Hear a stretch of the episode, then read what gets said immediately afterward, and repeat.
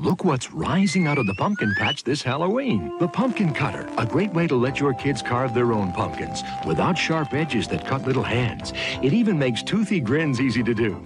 The Pumpkin Scoop removes seeds and pulp better than any spoon. And the Pumpkin Light replaces dangerous candles with glowing results. Have a great pumpkin this Halloween with the Pumpkin Cutter, Pumpkin Scoop, and Pumpkin Light. Pumpkin Cutter products available at Long's Drugs and Safeway. Good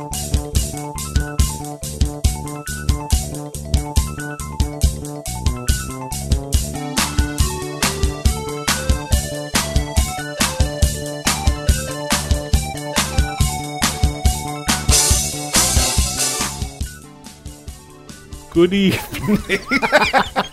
Good evening. and welcome to Saturday Night Movie Sleepovers. it is our Halloween month. Come with us if you dare. this is exciting. This is this is This the is favorite time of the year. Third One, two, three. annual, because the first year we didn't do it. We didn't. I don't think we did every week. I don't remember. I don't think we did every week until the second year. And this is our third attempt to record because the first time um, we couldn't shut this fan off. The second time I didn't hit record, and this is the third time. Take three. Take three. Speed. Whenever you're ready. that re- reminds me, uh, Of a very funny story. uh, real quick, because you said speed. Yeah. Big pet peeve of mine. Yeah. And I've s- even mentioned it on Twitter and Facebook. Yeah. Is that at least in the reality TV industry, it's become common practice to say speeding, and it drives me crazy. I think you even said that on the cast once or twice. when I'm all right. Well, then I won't go no, into this finish again. it because people may not know what you're talking about. You teasing, you're tickling the berm a little bit. You need to tell them what's going the on. cameras, when you say you know roll cameras, roll sound, cameraman says speed. Yeah, traditionally, because sound guy says speed. Yeah. It means that the equipment is up to sync speed. They're both running at sync speed. They've got a crystal in them because they're two different devices traditionally. A sound device, which was like a Nagra or a DAT player, and then the camera, which is a camera. And when they turn on, which is this crazy thing called the camera. and, and, and it captures your soul inside of it. But uh, yeah, you have to turn them both on. You have to wait for them both to get up to a certain uh, fast enough so that they're at the same speed, so that later on you can sync both of them, so you won't have drift. yeah, so you you know they'll be in your audio Hence a will, clapboard. will be in sync with your picture. Yeah, you, you that's what the clapboard's for. You use that the sound of the, and that's the that's the sound you sync. You know, You, that's you, you line up the, the, the, the sound with the picture. And right what- when you see that, the, not when it's a blur, right when you see it's that's where you that's where your sync point is. That's where you put the sound of the clap. Yes. Right there. And then everything after that- Theoretically, everything after that will be in sync. You got to keep it locked though, because if you drift, you're fucked. and you're fucked. Yeah. Uh, but as an editor, professionally, uh, I see a lot of footage and I hear a lot of people saying speeding. Roll camera, roll sound, speeding. And it drives me crazy because that is not proper. If everything was speeding, Be we'd be fucked. going too fast. Shit would be out of all screwed up. So it's speed.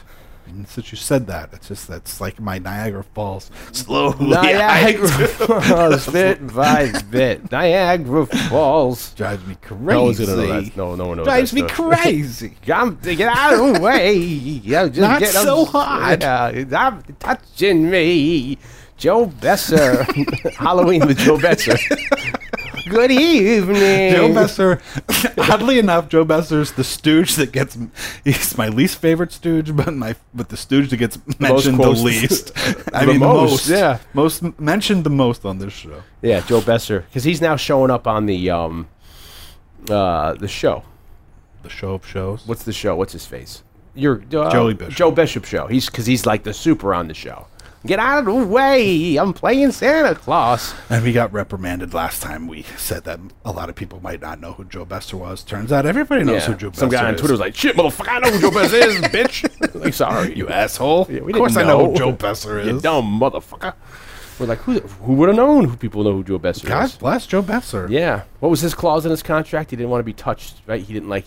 Uh, he didn't like being hit by the Stooges because he came to them in later life. Yeah, he was post Curly and Shemp. Was he post Curly? Was he post Curly Joe? No, I think Curly, Curly Joe's in the movies. I think. I thought wasn't he in a movie or two? No, I think he was still in the shorts. Oh. To my recollection, I could yeah, be yeah, wrong. yeah. But uh, but I heard he wasn't a very nice guy. I mean, you, you know. Fuck Joe Best. whoa, whoa! sit down, sit down, Blake. well, make up your mind. There's a Yeah. God bless Joe Best. Yeah, There's it a was a fuck fucking- Joe Best. we can't Anyway, have both. This is the uh, we the believe fourth. we believe this is our third One, two, three. attempt at doing a October horror extravaganza. We don't recall if we did um, four for the first year when we did the Punisher, Big Trouble in Little China. count off. Yeah, ca- count off. Got through all the episodes. It, I mean, it had to be like our third episode. Yeah, because we started second se- episode. Yeah, because second, maybe we weren't even doing I know we did themes. Halloween three. season of the witch. So and then we did yeah, and then we did um uh Escape from uh, uh, uh, uh what's the Carpenter Big Trouble in China. So maybe we only did just season of the witch for the for the third episode of because then we were already into November. We did like what planes and trains, and we did uh Ernest Saves Christmas. So I don't think we started the full October month of horrors until, Until- our second year. until we were comfortable. Until we got past the Batman Batman. 1989 anniversary episode. the the turning point in our in our podcasting uh, career uh, career. Um, so we're here this week. We're, we're at Blake's, Blake's mom's house. Yes. And you may hear this. There's a big uh, attic fan going because it's hot as balls. My mom heard. My mom talked to Mrs. Baya about what happened to the basement. well, my mom actually, full disclosure, called Mrs. Fischera up and was like, "You know what your fucking the fucking kids are doing?" And then they had like a chitty chat, and then they, they might even went and got coffee because then when we got home, they had us both sit down and and they were both there, and we were at the sit in so the we're not room. allowed in the basement. Yeah. We're up in the attic space. at, at Blake's mom's house because we've already put a foot through my dad's, my parents' house, and all that. So we have this attic fan that we can't turn off, and we don't want to ha- wake them up because it could be hot as balls for them, hotter than a wolfman's nards. Hotter than a Wolfman's Nards. Uh. the only thing we could maybe stick like a yeah, we have to jump through. the iron bar through the fan. yeah, and then you just hear as you'll start smoking as we're doing it. But uh, so we apologize if there's some background noise. but uh, then if we turned it We off too, we could start. We could we'll yeah, sweat as we'll get hot you even know. though autumn is upon us. you know, because I, I sweat. as- You know, it's terrible. I mean, we already did the show once. Just for me and Dion. Yeah, just for rehearsal's sake, and until we realized that the light wasn't Dress It wasn't speeding. Um, Anyway, so uh, We're in my the- name's Jay Blake. Yeah. And uh, with me as always, this this guy. Dion Baya. Yeah, and you're listening to Saturday Night Movie Listening to Sleepovers. late night Saturday night movie sleepovers. Yeah.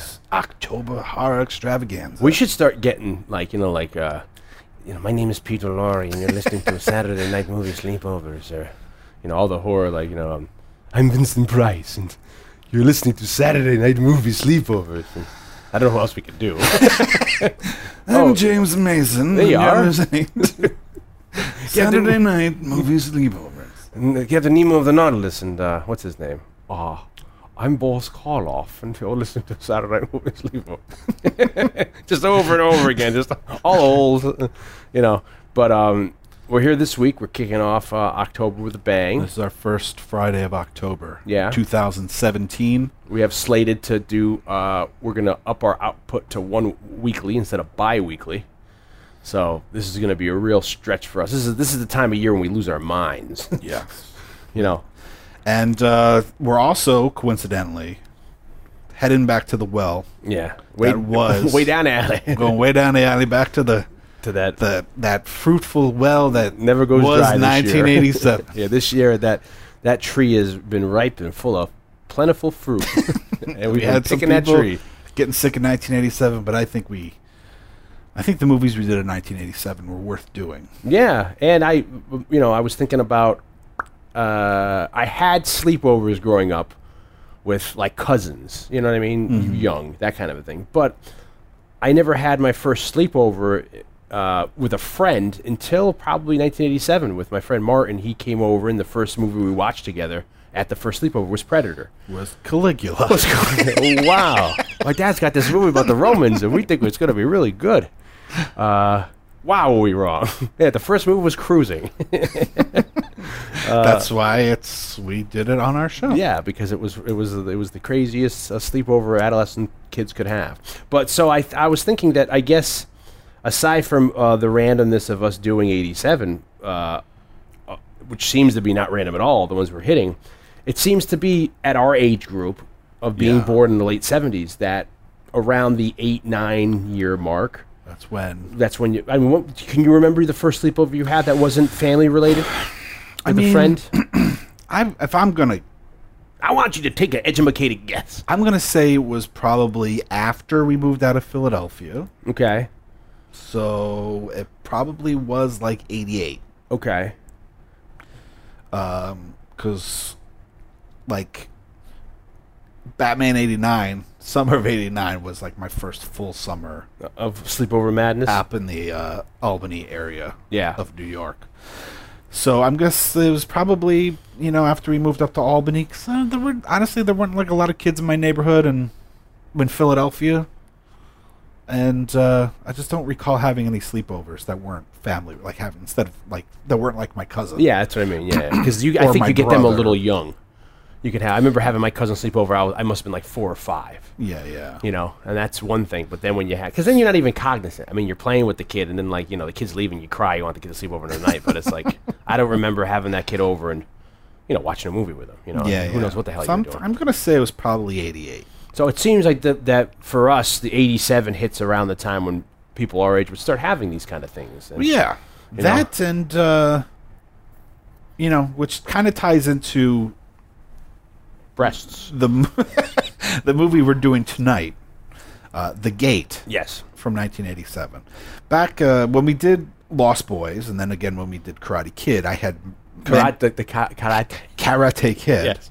Uh, I had mentioned that there was a handful of movies that when we kind of envisioned a show about sleepovers and nostalgic uh, nostalgia for movies of our youth, there were certain movies that I was very excited to do, You had a bucket list you took out this year. and they were all from 1987. And, And this year, you, you, you Blake which makes sense out because they all would have hit video. They all would hit VHS by 88. 88, the year you started having your the year I started having sleepovers. so Blake took his wallet out, took that crinkled piece of paper, opened it up. He goes, "This is what we're doing this year." And he named out Karate Kid. Hear me? yeah, me? Over the top, Karate Kid, Dream Warriors, uh, Adventures of Babysitting, Predator, RoboCop, uh, Lost Boys. Lost Boys, Karate Kid. Karate Kid, not 87, and uh, this movie here, um, The Gate, yes. Uh, which has nothing to do with the fence. so 1980. So yes, but The Gate more than any other movie.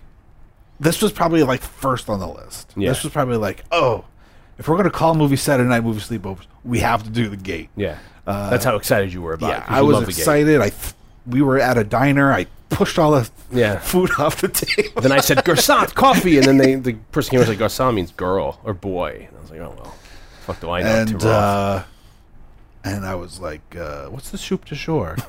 like that's super de. Well, that sounds good. I'll have that. Yeah.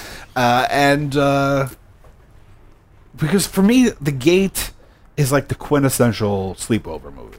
It's just for some reason I equate it with sleepovers.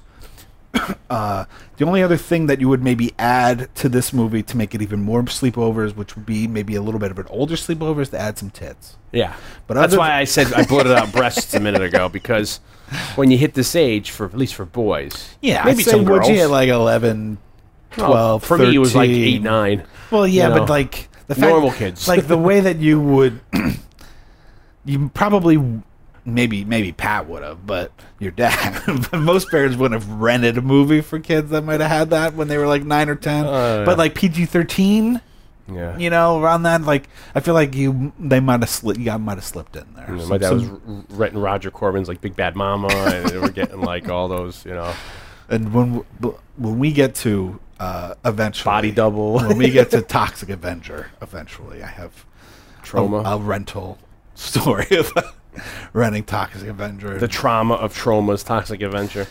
So that But- was a big thing for kids when you get to that age 7 8 9 10 11 you start being cognizant of what that thing is down there and you're like oh and then you feel like you know you start feeling like what you're attracted to and for a lot of Yes. boys uh, sometimes they start seeing the female figure, and they're like, wow. And then that was a, And, a lore know, for now. That was back when you just couldn't see them Google. everywhere. You couldn't Google it. yeah, you'd have to go look for Playboys or your brother's magazines, or you'd have to go to a store and try to bra ads in a in a catalog. In a, yeah, in a Sears and Roebuck catalog. Like you're not looking at the Christmas section. I know. But, you know, what's interesting, we brought up this idea of 87, 88 being around the time that we start to have sleepovers, and the reason why some of these movies are kind of the movies that at least I'm feeling very nostalgic for. Uh,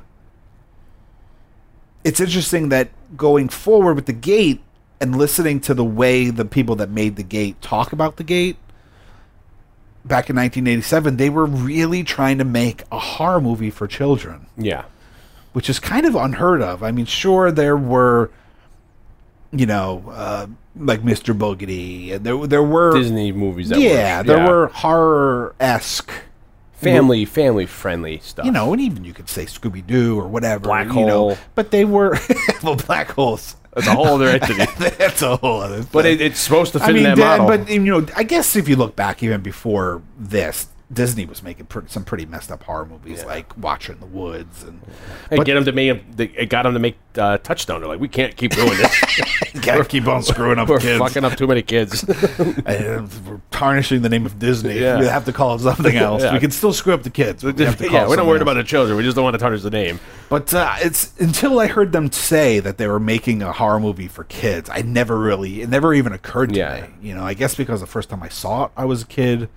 It was probably like 1988, 89 at the latest when I first saw it. Uh, and I've always thought this movie as being kind of messed up. And it kind of yeah, and it, and it kind of but I guess it of- makes sense because like Gremlins was probably a horror movie for kids too. Yeah, that was scary because certain parts of that you're laughing at one part, and I remember still being quite freaked out at other elements of Gremlins. And I mean, this movie was conceived uh, by the writer as being a pretty messed up movie, but then when he got into the production, the company that ended up uh, putting up the money to, to, to make the gate, they were like, wait, w- they weren't comfortable with the idea of making a horror movie and having the entire cast be children and have it not be marketed to children. And I guess that's something that you don't even think about today, but back then that would have been relevant. And that is also something that also from 87 we did a couple years ago, Monster Squad. Yeah. That could have been the uh, the reason Monster Squad didn't do as well when it came out was because maybe it didn't know what audience it was trying to get. It was it had a kids Yeah. cast. It was trying to go towards the the people, the, the adults who had a nostalgia for 50s and 60s monsters and Yeah. you know J, uh, Forrest Ackerman stuff and you Sure, know and I also think like the parents didn't know. Yeah that's some the whole whole marketing like Yeah. who, what is this for? Is yeah, it- like they didn't know if they could bring their kids to it. yeah or if they should yeah exactly. But uh, this movie, I think, right out of the gate, that they realize, hey, let's make this more towards marketed towards kids. And like we said um, in take two of this that didn't get recorded, this um, is kind of like the redheaded stepbrother of all those '80s, like kids on an adventure. Movie. yeah, like Goonies, Goonies, Explorers. yeah, even Stand by Me And uh, Monster Squad. Monster Squad. It the TV version that comes out a couple years later with Tim Curry. You have a lot of the. I mean, I'm sure there's.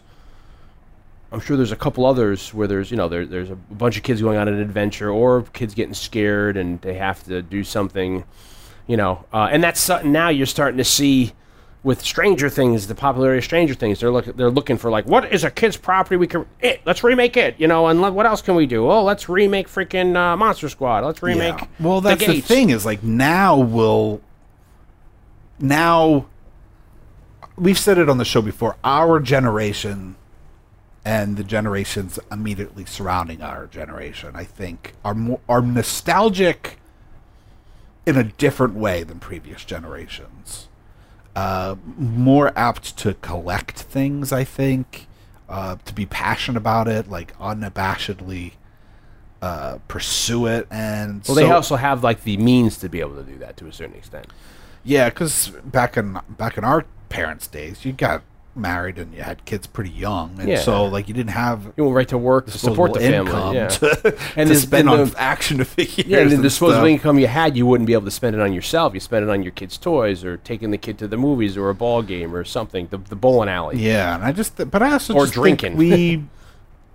I don't know. Our generation is maybe it's because our fucking generation was awesome. Mm. We had awesome shit, but, but the '80s was like a great, We were on that cusp of analog to digital too. and we were we were the prime age for the video store generation too. Yeah. Which is, if you think about it in that perspective, we were the first, the youngest generation. Like my brother was part of it too, but he was older than me, so we were like the youngest generation you could be to instantly have movies at your fingertips not as much so today with streaming, but to be able to go to a video store and rewatch things. Yeah. Or tape it off of television. Yeah. And watch it over and over again. So our our generation is the first generation to be able to watch movies.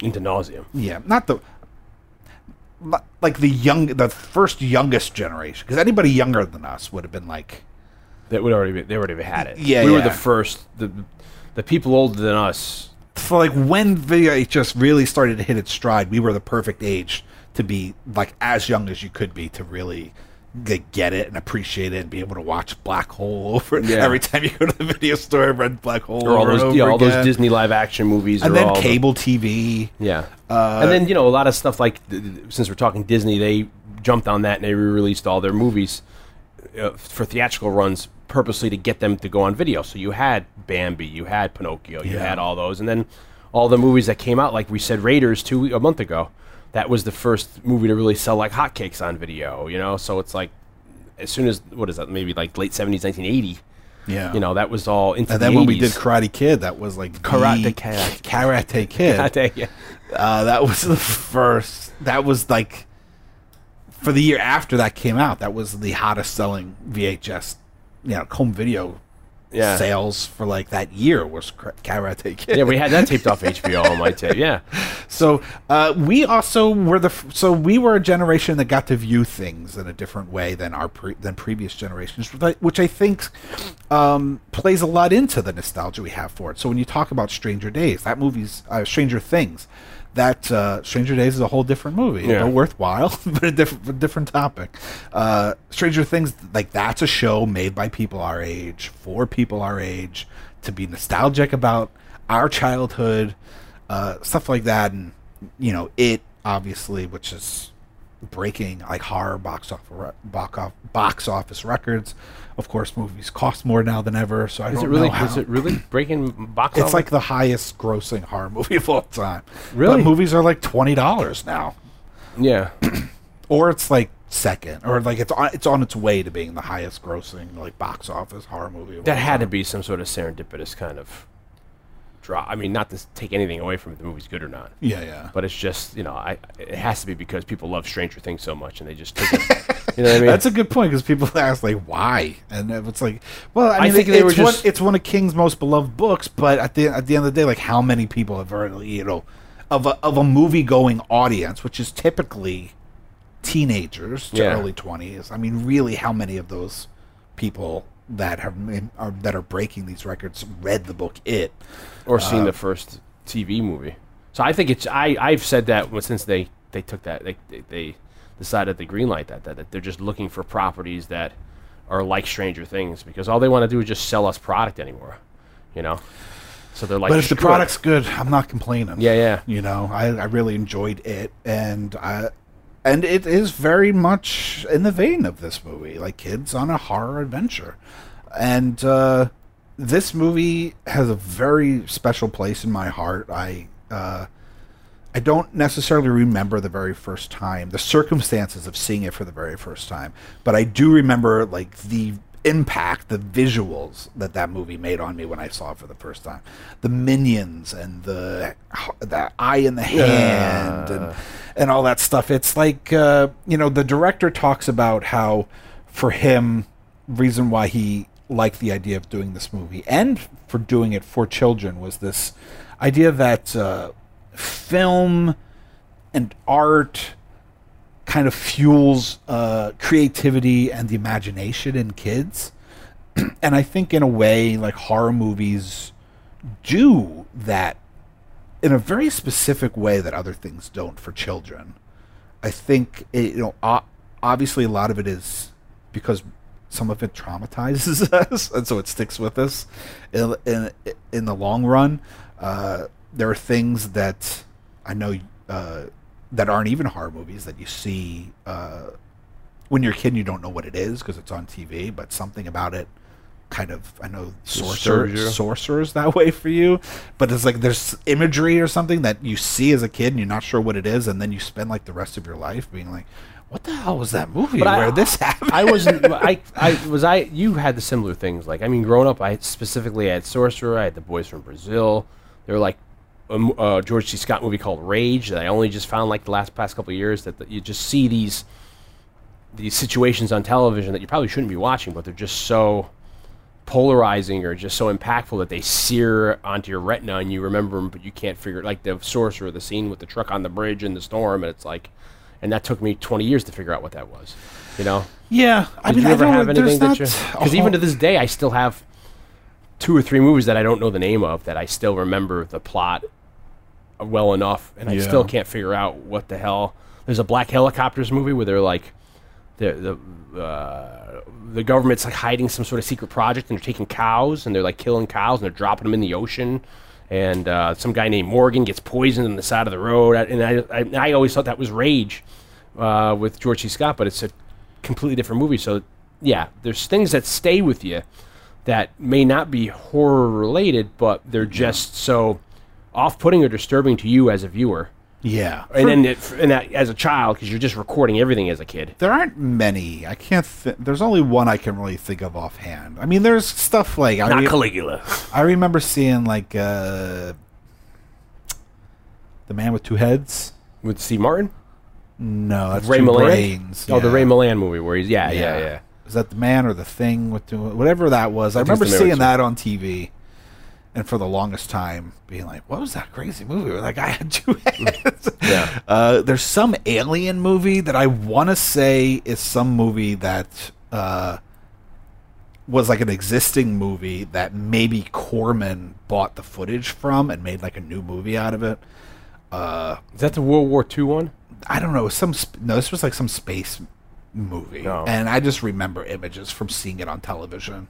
Uh, that if I ever saw it, and I remember, I only say the Corman thing because I feel like at some point years ago, seeing something about, and be like, I think that's the movie that I saw as a kid on TV. Because I went through a crazy. Uh, we were just talking about this, like a sci-fi '50s horror phase when I was little, because Invader, Invaders from Mars had just been re-released and came on uh, Movie Channel, and I had just been introduced to the remake of Invasion of the Body Snatchers. So I was eating all that up and going back and looking at War of the Worlds, and that TV show just came on in the '80s, Yeah.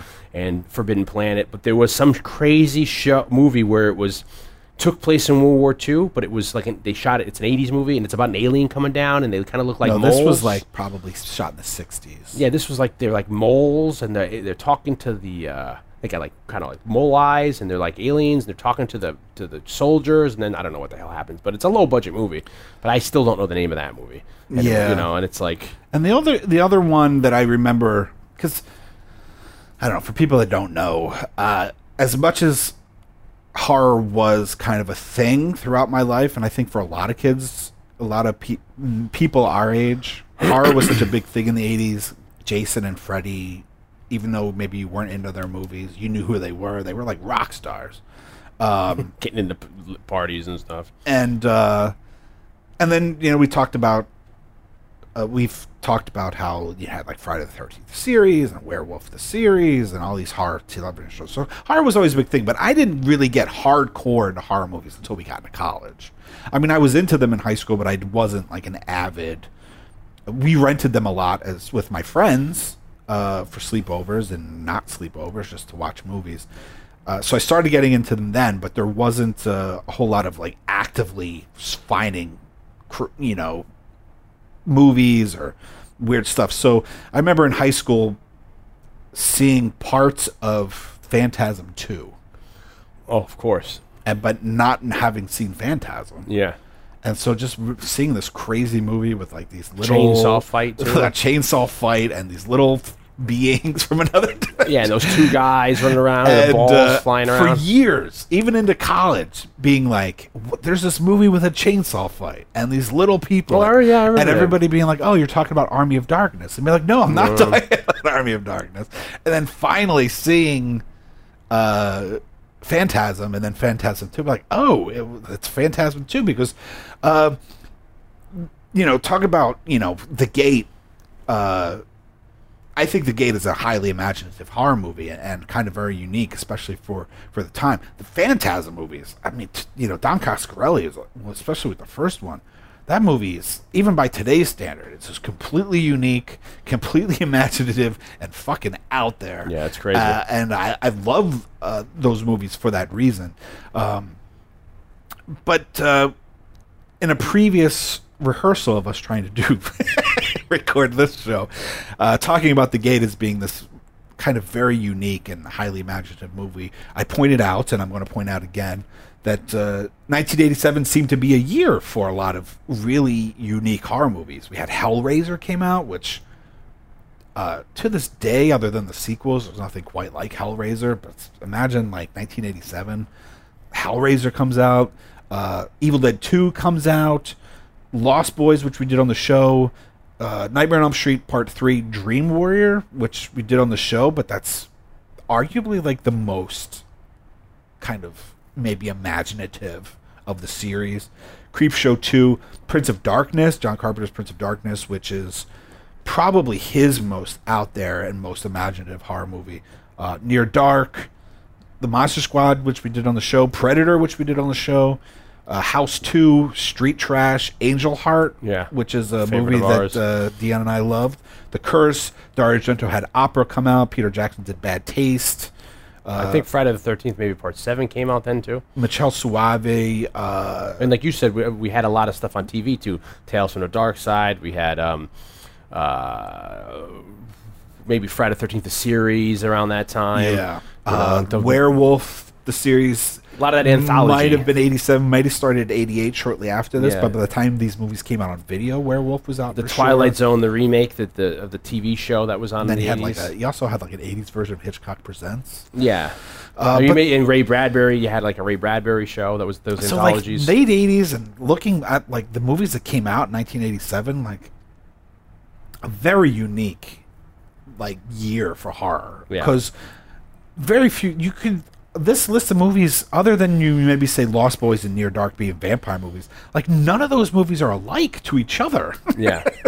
or like anything that's coming out you know other than the sequels obviously of like Nightmare on Elm Street and if there's a Friday the 13th that came out there those are sequels. So of course those are kind of like its predecessors. But the, all the other movies that aren't sequels in that list a really crazy like batshit crazy uh, list of movies. And you still get a lot of that space kind of at, you know, because, uh, you know, people were still infatuated in the 80s with space and aliens. So you still kind of have, like, Yeah. Hellraiser's kind of got a weird dimensional Plus, space thing. Like we're talking about people of our generation doing things like Stranger Things as kind of nostalgic looks back at the things they were into when they were kids or looking back fondly.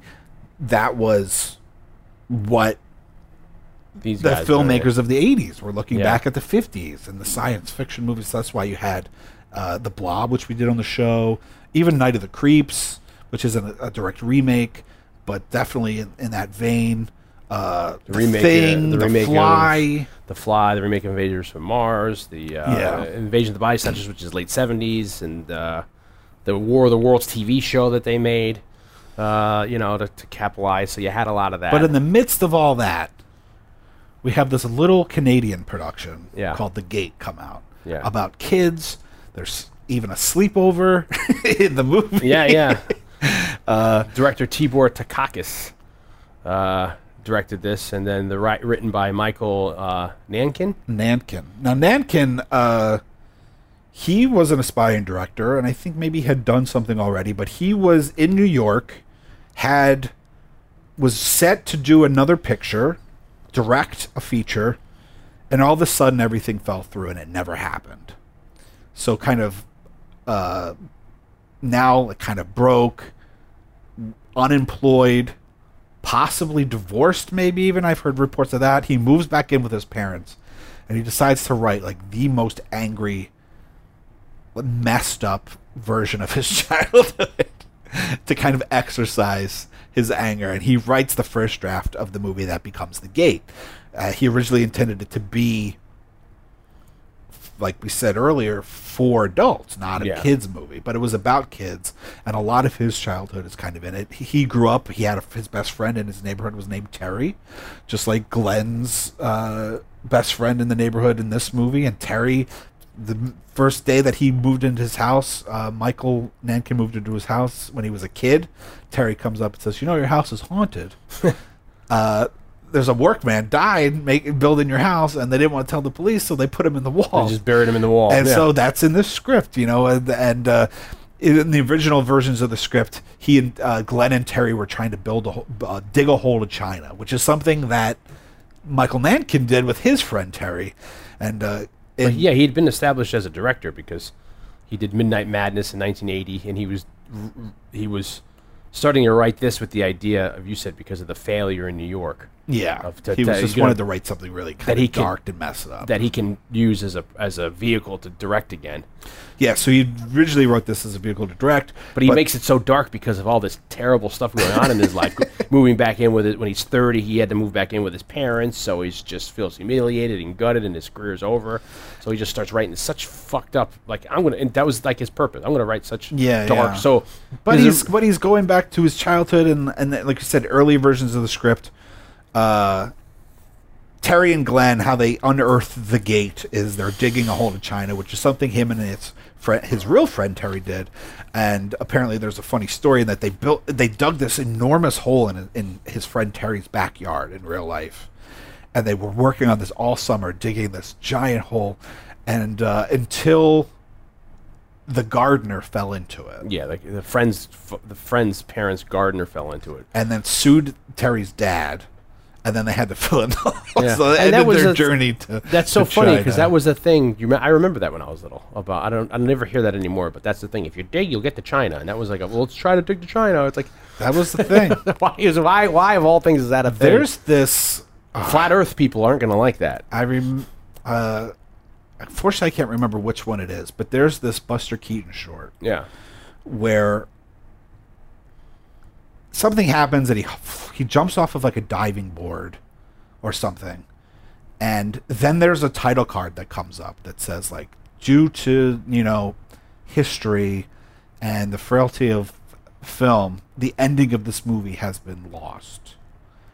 All that's all that remains is like this, this still image of what was from the original ending.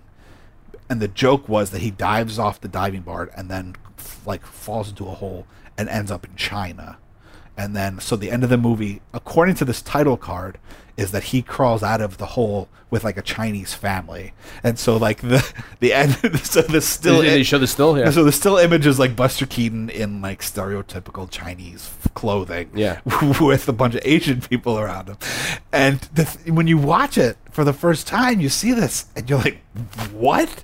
Because it's it's like almost the fact that it doesn't exist, and all you see this still is like a much funnier joke. and him coming out of the hole, and it's it's like this weird it's very like this weird like millennial joke of like it doesn't exist anymore but this was the ending of this movie so when you see this weird still so uh going back to the 20s this idea of that if you dug from america through the earth you get to China. the core of the earth you would end up in china which most places i think in america if you actually did that you'd end up in australia or in the ocean but Yeah, uh, that was the idea that you would and it's so weird because I don't think I, I haven't heard that at all. It's Oh, like there's so many things that we we were just kids lost. that I wonder if that they're just lost on the the annals of history. As the we say. annals of history. Uh, but yeah, you said the script was a lot darker. You know, um, and it was also bigger in scale. The evil was going to take over the whole neighborhood, yeah, um, and it was dark. And uh, uh, you know, the dog died and never came back. The kids were very more mis- mischievous. They yeah, were like, like you almost were happy that this Yeah. messed up shit was happening. Which I like that that they the idea of making the kids like almost like an EC Comics where you, you give them such you know there there's like we are talking about last week with um Blade Runner with like say you know they when they ca- in the original script when they ca- captured the moths and the in the jar they, there was a scene in the original script where they took the wings off the Yeah, moths like ripping the wings off you the know moths. so that you're then you kind of like you're saying you, you're okay with them getting their comeuppance like when shit starts Yeah. going down but you said when the evil comes out uh it, it starts like grabbing neighbors out of houses and dragging them like into the hole, and uh, you know the the the, the hole um, grew so much larger that it was sucking in parts of the neighborhood, and the demon lord guy was like more human like, and it was it, yeah, it was just a lot more crazier, and I guess that's probably because of budgetary restrictions, and then this idea of well, we want to market it tour kit two kids, so let's not make it too fuck. So they were trying to juggle with that R or PG thirteen rating. And uh, so Nankin kind of options the sells the script, still with the intention, his understanding that he's going to direct the movie. Yeah, to some producer, I forget. He's a kind of well-known producer. And then that person, I guess they like half the funding was in place, and it was just a matter of getting the second half of the funding. And he was developing it himself, kind of. He's start, starting to think of like, you know, shot compositions and what a director does. You start Yeah, thinking yeah. out scenes and how you shoot it, and then yeah, So then that producer ends up selling, unbeknownst to Nankin, sells the movie to another pro- another company and another producer. Uh, and then all of a sudden, Nankin hears that he's no longer directing the movie. It's now been sold to a Canadian company called Alliance and a producer named John Kemeny and uh, Andras Hamori. Uh, and uh, this was a time when a lot of people were going to Canada to shoot movies because there was these tax shelters and stuff for people uh, in Canada to put money into movies, and so a lot of production was starting to happen. And yeah, t- especially TV. You're and then TV to what's Twenty One Jump Street. MacGyver was shot up in Vancouver, so a lot, or maybe Toronto, one of the two. But Yeah. there- a lot of stuff was going because you can double it for New York. and the American dollar back then went a lot further in Canada than it did here. yeah, and I even feel like they shot The Fly up in the remake of The Fly. Well, yeah, well, Can- Cronenberg. Oh yeah, he, he is is Canadian. I'm sorry. yeah, yeah. Canadian But and director. then there's somebody. What was what did we do recently where it was the same um, alleyway? Didn't we just do a movie that was Uh, well, it's Adventures Babysitting. Adventures in Babies? They shot. Yeah, that's supposed to be Chicago, but they shot parts of that in Canada. Like none Yeah. of it, I think, was shot in. there's like this uh, Chicago. there's like this back industrial area in um, Adventures in Babysitting, and the exteriors of that industrial area are the same exteriors of where uh, Seth Brundle in The Fly lives. 'cause Yeah. they shot that in the same area. I mean, even the bar, the bar they go to, they don't even name the, they don't even hide the name of the bar. That's a very famous like Toronto or Vancouver blues club. you know, that's supposed to be Chicago, and then that's yeah, they put like a matte painting of Chicago in the background when they Yeah, did that yeah. shot when they're by the riverfront. You know, so a lot of people were going because it was, and then but but that wasn't. You take that take that out of the uh, uh, picture. You've always had, and since you're, it's funny because going down a rabbit hole. It's like when I got into college, I thought I was a pretty good horror aficionado. Yeah. And then you know, you said you weren't really into it. I remember like hipping you to the thing. Well, not in, hipping you, but we were like, Yeah. "Hey, look at this! Remember this?" And then you you flew right past me, and you've become this force to be reckoned with. But so my point is, you will know better than I will. But it's funny that Canada's always had that horror niche with Bob Clark, and you know, yeah, you Bob Clark and Cronenberg, in the yeah. seventies. Yeah, well, Cro- uh, back Like, in the seventies, with Black Christmas, another great movie. We did a, the cast, maybe the first year for Christmas. That was our first Christmas cast. yeah, that and uh, my favorite, Ernest, Ernest goes, Ernest saves Christmas. That was our first year. Well, back in the seventies, anyway, there was like a, f- a Canadian like f- governmental like film board, and so the government would actually fund these movies.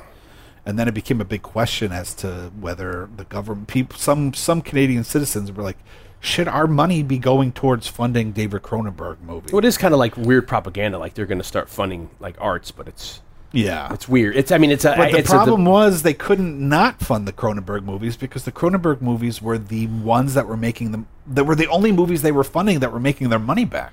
oh, so it wasn't even like a do- it wasn't even like a charity. They were funding in the hopes to recoup some money. Yeah, well, so I would they were making money on these movies. Yeah, and I would imagine I don't know for sure, but I would imagine then the hopes would be that that money would then go back into you know would fund more films. After Maybe. line the people's pockets.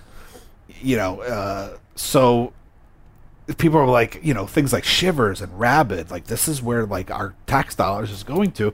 But that's those are the only movies turning a profit. Yeah. So, uh, but then Cronenberg talks about how there's like a two-edged, double-edged sword there because then here we have the MPAA, and you can choose to cut something out, you know, that they find objective In the nudity, States, yeah.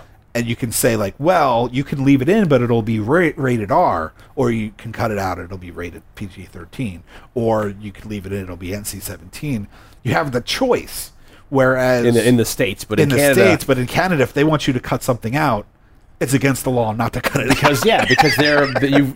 That's the that's the, I guess the price you pay for having them be as financial. you backers. don't have the choice. Although the stuff that Cronenberg was getting away with, I can't imagine that. Was, you know, like, uh, but so by the eighties, by the late eighties, now was like we said, there was these tax shelters, and a lot of people, a lot of American productions were now going to uh, Canada, and so this was shot in Canada with. Um, a fantastic cast of kids because kids are tricky because very easily you can cast kids and have them be annoying to to the to the audience. Yeah. Or just like really bad. But I feel like uh, good old Stephen Dorff. This is his first Yeah. like feature role, and I think he's great in it.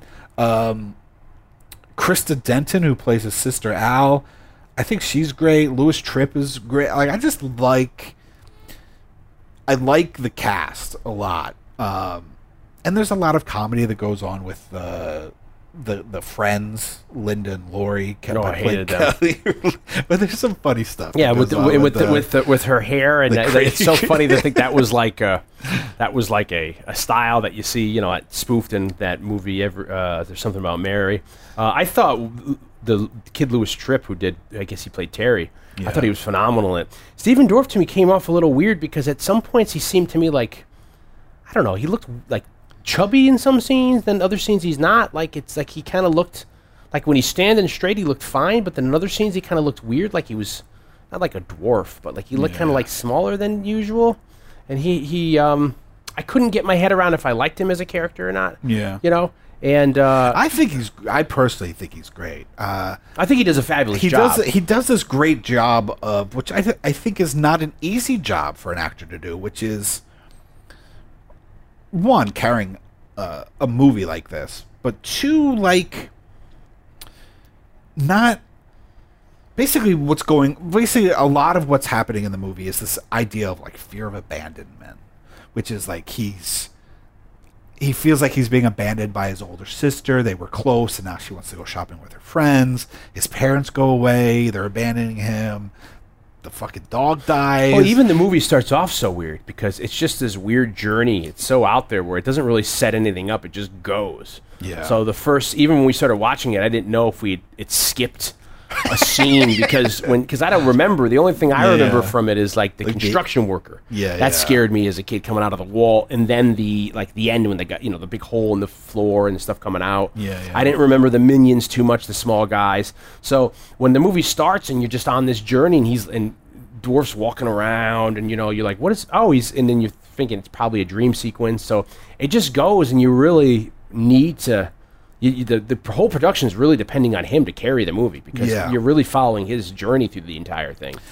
And I feel like he does a great job of being able to do this and being like a little brother without being like an annoying whiny kid. He's likable. He, he's likable and you never think like i never feel like he's whining. Like he's like when he's like to his sister like what are you throwing this stuff out for? Yeah. like to me it's like i i feel like i feel that. Like i could i know what it's like to feel that. And it doesn't ever seem like he's just like oh like being this annoying little brother. Like you really kind of take a side. And he has like the un uh you know, flattering task, you know, this potentially unflattering task of being the one to be the uh, naysayer, like the skeptic. Like when Terry's like, this album, and they, the kids from Europe, Sacrifix, and they know all this stuff, and all this stuff's in here, like and he, and he and Stephen Dorff has to be the one who's like, like really, it's an album it's, it's, a, it's a record what the hell is- you know, he has to be the. He also has to be like the naysayer and the uh, the skeptic of the whole thing. I mean, he does a good job with it. I mean, especially for it being his first role. Yeah. And then, then they said how many people they tested to, you know, I don't know, hundreds of kids, and they they they they maybe shot screen tests to like thirty, and then they narrowed down and got the cast from here. But they're amazing. I mean, even the kid, this Louis Tripp, who didn't really go on to do that much. He's what stars in the sequel. he's he's the, lead in the sequel, yeah. And then now he's had some weird thing where he's gone. on- He's changed his name a couple times. He now lives in Australia, and he's like a. He's either an occultist or like some sort of scholar there. so Louis Tripp uh, plays Terry in this, and then Terry in the second film. Uh, he's basically the second film. Uh, Terry's the lead of the second film. Uh, he retired from acting at age 17.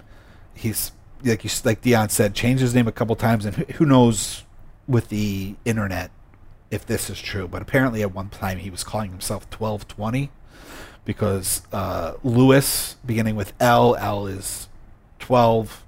And I guess the 12th letter in the alphabet. I didn't do the homework to check if this is true, but this is what they were saying online. And t- uh, T being the 20th letter in the alphabet. I don't know if that's true. What I do know is true is that he does live in Australia. He's an awesome actor. that he's fucking awesome. What uh, I do know is true that he moved to Australia. He's a musician and a writer. And He- supposedly changed his name again. he changed his name to Baphomet, uh, Bath for short, as you do. and he does like industrial, uh, kind of electronic music, and also some video work under a under a music name of the initials X A O S. It's a living. And as of September twenty second, on his website, On he re- of the 2017. of 2017, uh, just a couple of weeks uh, or not even two weeks before uh, since we did our la- uh, since we recorded this show, he released a new video on his website called "Volley in Current Culture War." Well, we'll have to put a link to it in our in our posting here. I mean, I find him phenomenal because for me, growing up, there's a couple things to go over uh, since we're getting off the rest stop and talking about him and his character. You have, for me, uh, he's older than the Stephen Dorff's character, Yeah. by a couple of years or whatever, and At least a year, Yeah. maybe two. And he to me is the embodiment of me growing up with my best friends and his brothers like that was what we wore the sleeveless leather of sleeveless jean jacket or jean vest Yeah, yeah. you know in his room that was what my best friend's brothers had all over that was like they looked like they shot it in their room with the iron maiden posters and all the, you know you had like you know bark at the moon you have all that yeah. kind of stuff so when we talked about the Warriors podcast, I said when we were little, me and my best friend used to like go home and we'd dress up in my best friend's brother's clothes and play the Warriors in the backyard. We'd grab all those clothes and we'd have like you know, uh, lucky v- uh, bunny rabbit thinking things hanging off our ears be, to be earrings or the, the clip ones, you know, or whatever. We'd have you know, and we'd wear all this. So like it, that was such a flashback to that era. And then as well, it's funny to think that like st- I would say starting probably in really in the 70s, but it, you saw a little bit in the 60s. There was this huge, weird um, subculture that got into the occult, you know, and it became kind of like almost mainstream where you had like, you know, Huxley, but you had people who were just doing, like I have, I'm a big fan of Vincent Price, and he did a bunch of records in the early 70s, like rich witchcraft records and stuff. And they're really odd. You know, I have them and I don't know if they've ever been released again, but it's just him like doing spells or him like you know how to how to see the dead, uh, and each thing is like how to conjure up, how to go whatever, how to curse somebody. These are the ingredients, and but they're deadpan serious. They're not like Yeah. tongue in cheek. One of them might be tongue in cheek, but it's so odd to think that you're coming to this and me and you are going to go home, buy it, put it on. You know, our parents are like, "What the fuck are you listening to?" you know, and you know about going out to like you know cemeteries yeah. and night. So when it get into the '80s, that was still a huge thing. So it's such a weird subculture of Yeah. people being Well, yeah. interested in the, the occult became a big you know- thing. You had Aleister Crowley. Uh, you know, we talked about in a recent episode Kenneth Anger, an experimental filmmaker. He was like a Satanist. Yeah, Uh, he might have been brought up in the cruising There was uh, Episode. yeah, because of his Scorpio Rising movie and all that. You know, and uh, you know Jimmy Page. There was always talk about Jimmy Page and Led Zeppelin. Yeah, and, and of course, Ozzy And, in I think Jimmy Page even did buy like Aleister Crowley's house or something like that. And then Black Sabbath in the seventies. And uh, although Black Sabbath always sung about like you know warning against it. Yeah, you know, but still they were kind of they're all cautionary tales. yeah. Uh, but then in this and then in the eighties, you right, you had Ozzy and. Um, Even uh, uh, Bob Clark's um, "Children Shouldn't Play with Dead Things." Isn't that? Aren't they in the movie trying to like that one guy's trying to like do a séance and they bring that zom that body back to life? You know, it's all like Yeah, a yeah. guy dressed in a cloak and they're like at some sort but of. But it's what's great about the 80s is you have this idea of like 80s metal and you Yeah. do you do get like this string of 80s related like crossover, like har- like heavy metal horror movies Yeah. like Uh, this one, to a, obviously to a certain extent, but uh, a movie called Trick or Treat, not Trick or Treat, the not the anthology that everybody knows and loves now, but there was a 80s horror movie called Trick or Treat, the Black Roses. There was a lot of 80s metal horror, and I've always loved this movie as being kind of part of that because of the record. You know, this Yeah. idea of like.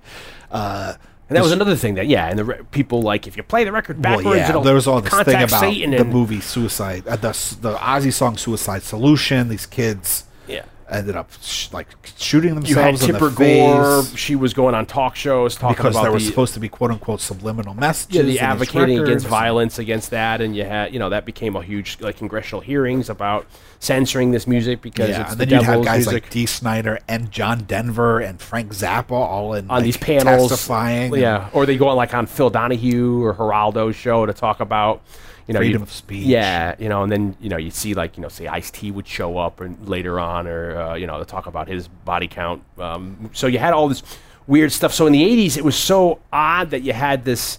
Like I said, it fascinates me that you had these Vincent Price records that are they're not like they're serious. You're supposed Yeah, to take yeah. them like you know. And so I'm, I'm I always think about when I listen to this stuff around this time Halloween. It's like you know the people back then were buying them. Like and it's like the same people who then would get the Ouija board out. They'd have a sleepover. Yeah. You know, and it's odd. We were talking about several times about England and England having the um, uh, what's the name of the video nasties? You know, Oh, they, yeah, they yeah. warn against stuff, and they had a lot of stuff outlawed. Like a Ouija board is outlawed in England. You know, they've they've had to do deal with so much fucked up shit over a thousand years with the druids and pagans and stuff. They don't like, you know, we, we know too much about it. We don't want to. So that's why, like, when you see The Conjuring two, when it takes place in England, you see that they have a homemade Ouija board, and the, the mother's like, "Why are you playing with this? You know, this is Yeah, illegal." yeah. So like, it's funny that you have countries that outlaw that kind of thing. So over here, that was you know kids buying like a Mattel Ouija board. Funny you know? when I when I was in England last year, and you go on these tours and stuff, and everybody was very nice.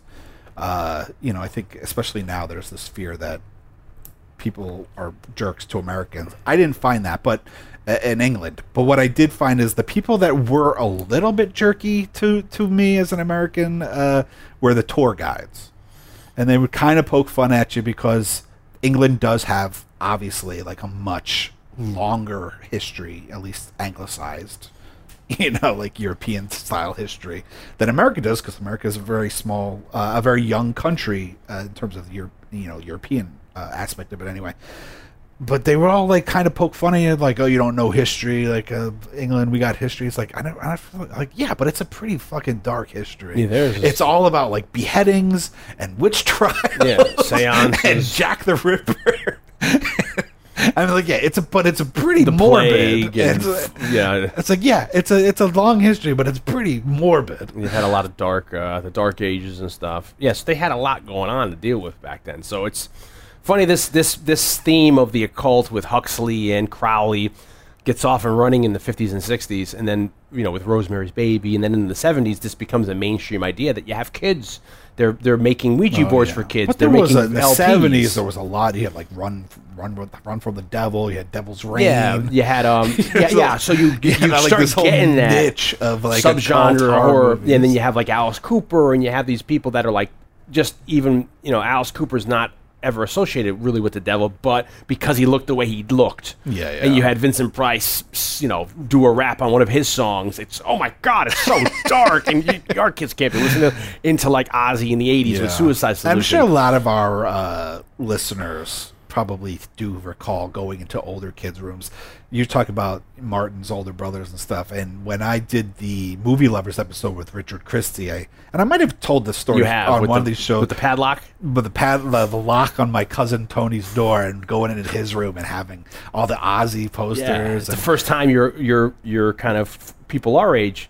That was what the older like the older brothers of friends or your older brothers would show you like nudie mags or like that what they were Yeah. listening to Yeah. Skid Row or my Twisted brother Sister. was my brother was very into like Van Halen, but Yeah. Tony was very into the, the darker arts, the, the dark arts of heavy metal Yeah. of the '80s metal. teased And hair, so you would see right, like. Bark of the Moon and yeah, Uh, all those uh, Ozzy Iron, with like blood coming out of his mouth. yeah, and all those Iron Maiden Eddie posters. I mean, that's such a great subgenre of art of Eddie, like in the Civil War, or Eddie like in uh, Blade Runner, Future Noir, or Eddie in the Pharaoh sarcophagus, or Eddie uh, fighting in like a World War II, you know, bomber. So it's just so funny you see all that stuff, and it's just, and that's where unconsciously I started to listen to music because of Sure. when I started to care about like my parents. My dad was loved Frank Sinatra and like doo wop, so I listen to like you know when I'm Back to the Future, I'm listening to like Earth Angel and Yeah, the yeah. Penguins, and then when I start hanging out with my friends, I start listening to Motley Crue, Skid Row, Anthrax, and uh, all that Van Halen, and then Yeah. Guns N' Roses is on it. So it's funny where your tastes evolve from, and it's all out of this darker kind Yeah. of. But it's just so funny to me that they, you know, th- there's one element of the culture like uh, Tipper Gore in those committees that are scared of what is it doing to our youth. Then there's the other end of it, uh, and I'm not saying they're trying to exploit anything, but they're like they're making Ouija boards for us, or they're they're making movies like this, or they're having uh, records geared towards children that are like how to raise the dead, or how to like Eye of Newt and you know uh, the wing of a fly, or you know what I mean. and I just love the record aspect of this. It's such a great. It's funny that it actually ends up working. Like, and it's it such works. like a time capsule. Yeah. of like mid to late '80s. It's so. sp- And honestly, of a lot of the movies in the '80s, like uh, especially of, of of a lower budget horror genre, I think this movie holds up pretty well in terms of aging well. Um, I mean, due to like production and the effects. and- yeah, yeah, Like I think it, it doesn't it doesn't feel as dated to me as a lot of other movies. And it could just be because my nostalgia and my love for it is more than maybe some other movies. But I do feel like it, it doesn't feel quite as dated, even though clearly it's the mid '80s, uh, and and this idea of a record album and heavy metal being is such an '80s concept. You said you watched um you watched the second movie to this too. You went yeah, and sought it I, I went and I rewatched The Gate Two. Um, does that does that go into? I don't. I I'd have to see it to remember if I seen it. I but- hadn't seen it. I remember renting it in like the early '90s uh, because of my love for The Gate, being like, "Oh my god, like there's a sequel to the, to this movie." Um, But so I I- remember renting it, but I hadn't seen it since then. without really getting into that, does it kind of to me it seems like the uh, the plain idea or like the uh, what's the word I'm looking for? Like the uh, the way the, the, the, the nonsensical, the perfect way to go with the sequel down the road is to explore the metal band. No, You know what I mean? unfortunately, You know, what's the word I'm looking for? Like it's the, you know, that's just the logical. Yeah, yeah. You know, like hey, let's because it's such a that opens such a door where they don't explain it at all that they have this album. Yeah, it's you know, such like a and then they open it up and then it It's works. totally, like, you know, throwaway. you know, it's almost like the uh, you know, there's that Switzerland or There's this Sweden. metal band from Eng- from overseas. Yeah. My my internet. My dad brought it home from Europe. There's this metal band called Sacrifix, and they know all about this stuff and and stuff. But they all died in a plane crash. It's such like a great kind of device. Yeah. Unfortunately, no. The sequel, uh, in a nutshell, because we we're not talking about the sequel tonight, um, is and they shot it in '88, though.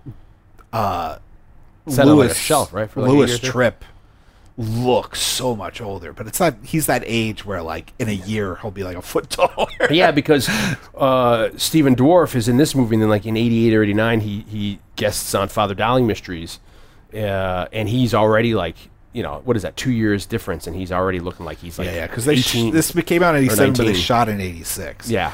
uh, they shot Gate Two in '88, and uh, Louis Tripp, the Terry character, looks a lot older. he suddenly looks like a Hanson brother. and, and it's kind of like it's been two years since Glenn's house has been empty, and it's just like you know, kind of uh, got a big fence around it, and it's abandoned.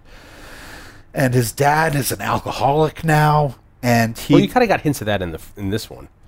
yeah He, didn't, he didn't have a really good home life. When you got home, shit was all around. yeah you know that his Mother mom died, died, yeah. and that his dad traveled for work. Yeah. I think was at least what I the impression I got because he's like my dad brought it home from Europe, so he, I figured in the so it's explained in the second one that his dad's an airline pilot but has been let go, and so uh, the idea is that he has to. Go, the the big thing is in the beginning he's like we did it the first time, but the problem was we didn't do it right. Uh, open the gate, so he goes back to like open it properly, and I think because he wants to wish he wants the demons to give him stuff. Like it wants his dad to have a better life. You know, it's, Oh, so he's actually going. he's actually to- like not trying to stop it. He's trying to. so he's actually going to like going back to the well to like try to like, oh, maybe I Let's can do this right. the right. oh my gosh! I thought he'd be trying to close it properly as opposed No, to no, So it's all out of selfish. No matter how idealistic they are, it's all out of selfish reasons. He's going. Yeah, yeah. To, he's, he's opening the gate, a portal to hell. I think that's pretty much the. I mean, in a nutshell, that's it. The only other, like, the significant thing worth noting is that uh, there's an actress that people would know today. She's uh, from a show called Better Things, and she is a also a famous voice actress. She did like the son's voice on, uh, uh what's the uh, the cartoon made by uh, the guy that did Beavis and Butthead. Oh, Judge, ju- uh, yeah, Mike uh, Mike Judge? Judge. So it's the uh, The one with the- They all talk like this. Yeah, yeah. Well, hey, get the hell out of my house. Uh, What's yeah. the name of that show, people? Yeah, that one there with. Uh, But anyway, so she did a voice on the, the son on that show. Hill, So- Hill, something, Something Hill? Hill. King of the Hill. King of the Hill. King of the Hill. King Thank of you, the uh, Jamila. uh, script So before we're gonna have people live tweet- tweeting us. tweeting, be like, "It's the." Okay, you said it. Yeah, you think, damn it, that's Mike. That's Mike Vanderbilt was just about to send that tweet. He's like, fuck, son of a bitch. Uh, but she was also in Californication, and so she's a recognizable face if you saw her. And she plays the female lead in this. Uh, well, before you leave it, uh, but pa- her name's Pamela Al- uh, Adlon now, but back then she was Pamela Segall, uh, no relation to Cat. Uh, I don't think so. yeah, what's her face, Segal? not Steven or, or or from Or Katie. Katey Sagal. Um, uh, how are the effects, and do they have minions and like that kind of? They bring all that back. There's a minion. Uh, honestly, like it's in terms of movie wise, even though it's the same writer, same director, and I Oh, think even same, maybe even same super uh, special effects supervisor, it's not nearly as strong as this movie. The word on the street is that they made it and then it got shelved, and they and Alliance was never going to release it, and then the Gate. The, the original Gate got some traction in, in home video, so they decided to release it. Fuck because, it, we have this tax write off.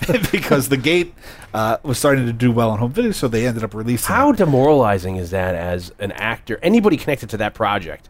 If you're the writer, that's your baby. You're the director, that's your baby. You make a whole movie. You're, you you finished it. You're done. You hand it to a company, and they're like, "We're not going to release this. Yeah. we're going to take it as a tax write-off, and it's going to leave on a shelf." So, like an actor, you put all that work in, you know, making an accent. or Yeah, a- well, I mean, you, know, we talked about it with Fantastic Four when Oh, we the did Roger the Roger Corman. Corman. Fantastic Four. Yeah. I mean, because like that nobody knew except Roger Corman was like, "Yeah, it looks great." Because then you have like these people that worked on it for like a year, and then they can't even use the footage on their reel to get jobs for the ne- get the next job.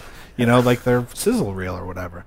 Uh, but uh, so unfortunately, Gate Two does not hold up quite as well as the original. Uh, but At least they got a release. But speaking of effects, I think we need to talk Yes. about Yeah. uh, the un. I think the unsung hero of the Gate. Uh, not to take anything away from uh, Tibor and Michael, the run writer and director, is Randall William Cook. Randy Cook, who was the My man. my man Randy My Cook, man Randy who was uh, a special effects designer and the special effects supervisor on the Gate. Yeah. I think really nailed it. Yeah. Hit it out of the park. Yeah. And par- Yeah. part of the genius of it was, uh, and the reason why he got hired was because uh, Tibor uh, uh, Takakis was, uh, or Takis. Sorry, Tibor. There's you know there's accents in this name. Sorry, um, he was interviewing potential super uh, spe- special effects people, and he picked Randy uh, Cook because And that's your make or break. You know, you can have a great movie, but you have shitty special effects. And the reason why he picked Randy Cook was because Randy Cook was the first person, the only person he interviewed that talked, read the script, and talked about the amazing opportunities that this movie had for special effects. Like, look at what, like, oh, this is gonna be awesome. Imagine we could do this. Everybody else read it and thought about the budget and everything, and talked about the limit, the, limit- restrictions, yeah. the restrictions and the limitations that this movie is going to be on them to do special effects. But Randy Cook was the only person to be like, "Oh man, like this is going to be great," and he was a guy who we're going to bring up again, Richard Edlund, Yeah. who was uh, we entered into the Sleepover Hall of Fame, Maybe uh, last summer with Ghostbusters. maybe Ghostbusters, maybe even earlier. Yeah. Uh, We don't who- fucking know. who's a big special effects uh, guy, and uh, We just Randy- were talking about him. We just talked about him for Something we did. something. Yeah. Uh, you guys might know. Maybe Raiders. Could Might have been Raiders. He was Raiders, Ghostbusters. He's part of that. Uh, uh, Gremlins. And we talked about him in Predator because they his shop was the shop that was hired to do the original The Van Damme suit. suit.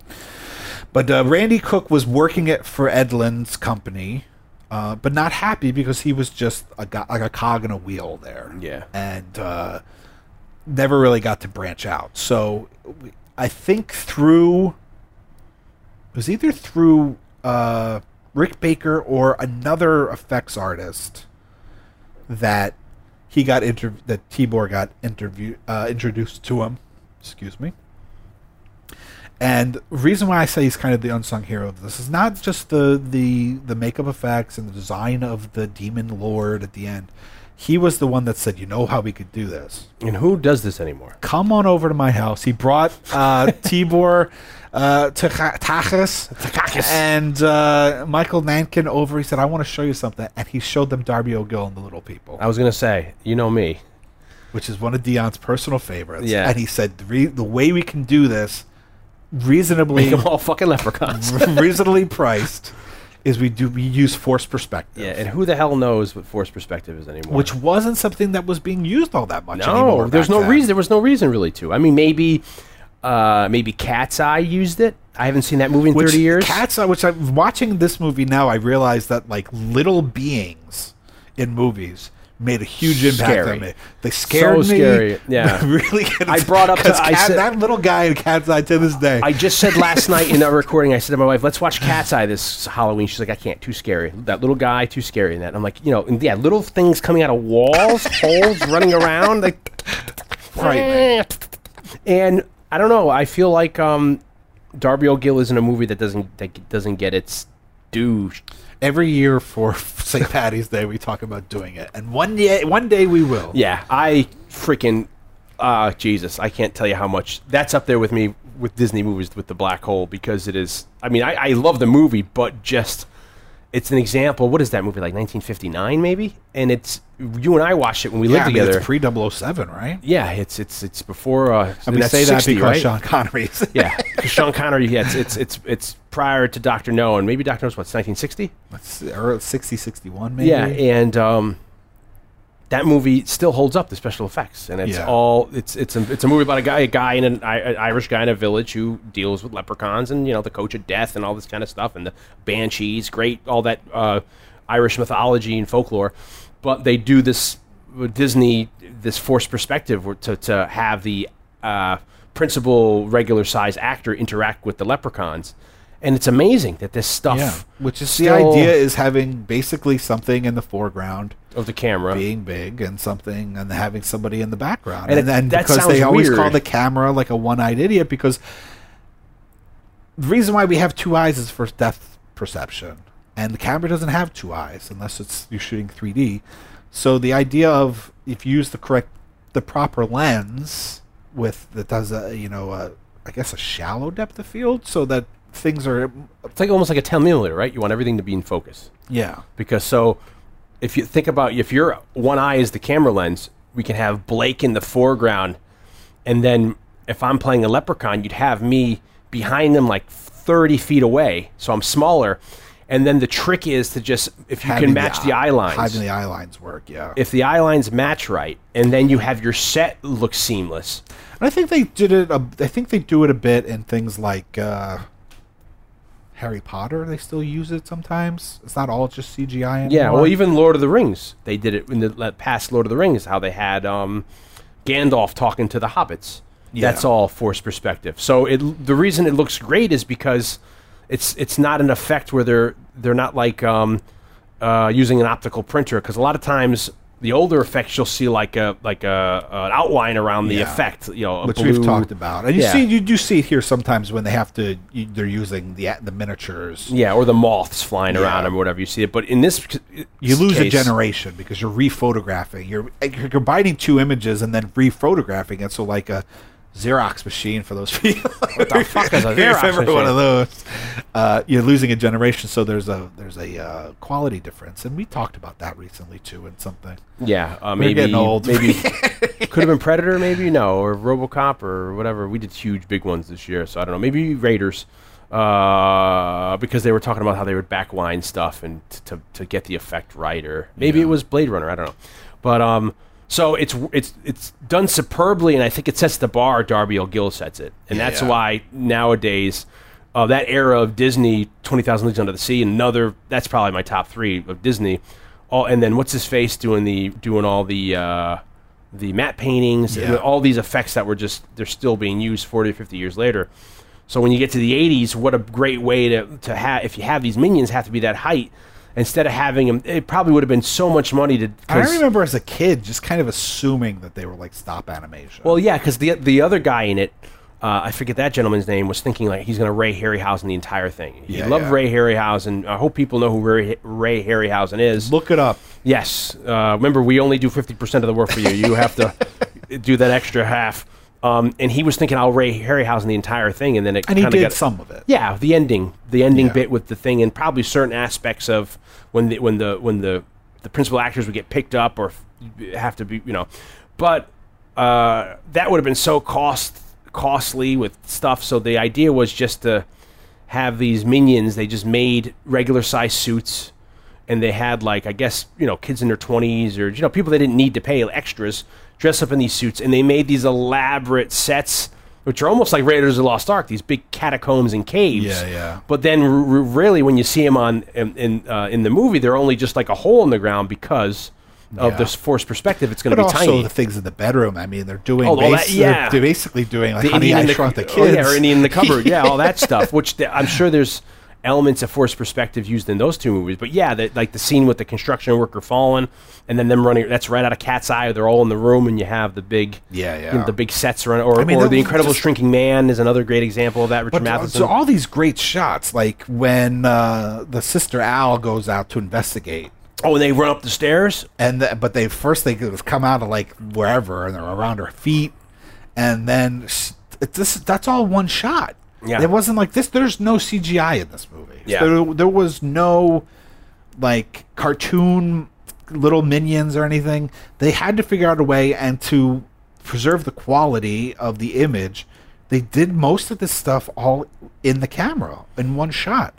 So she's standing on you know, like a like this like a a, a walkway with these you know uh, brick tiles, like a platform. yeah. So and she's then, higher. She's high up in the air. and then you know, twenty feet down, maybe even more.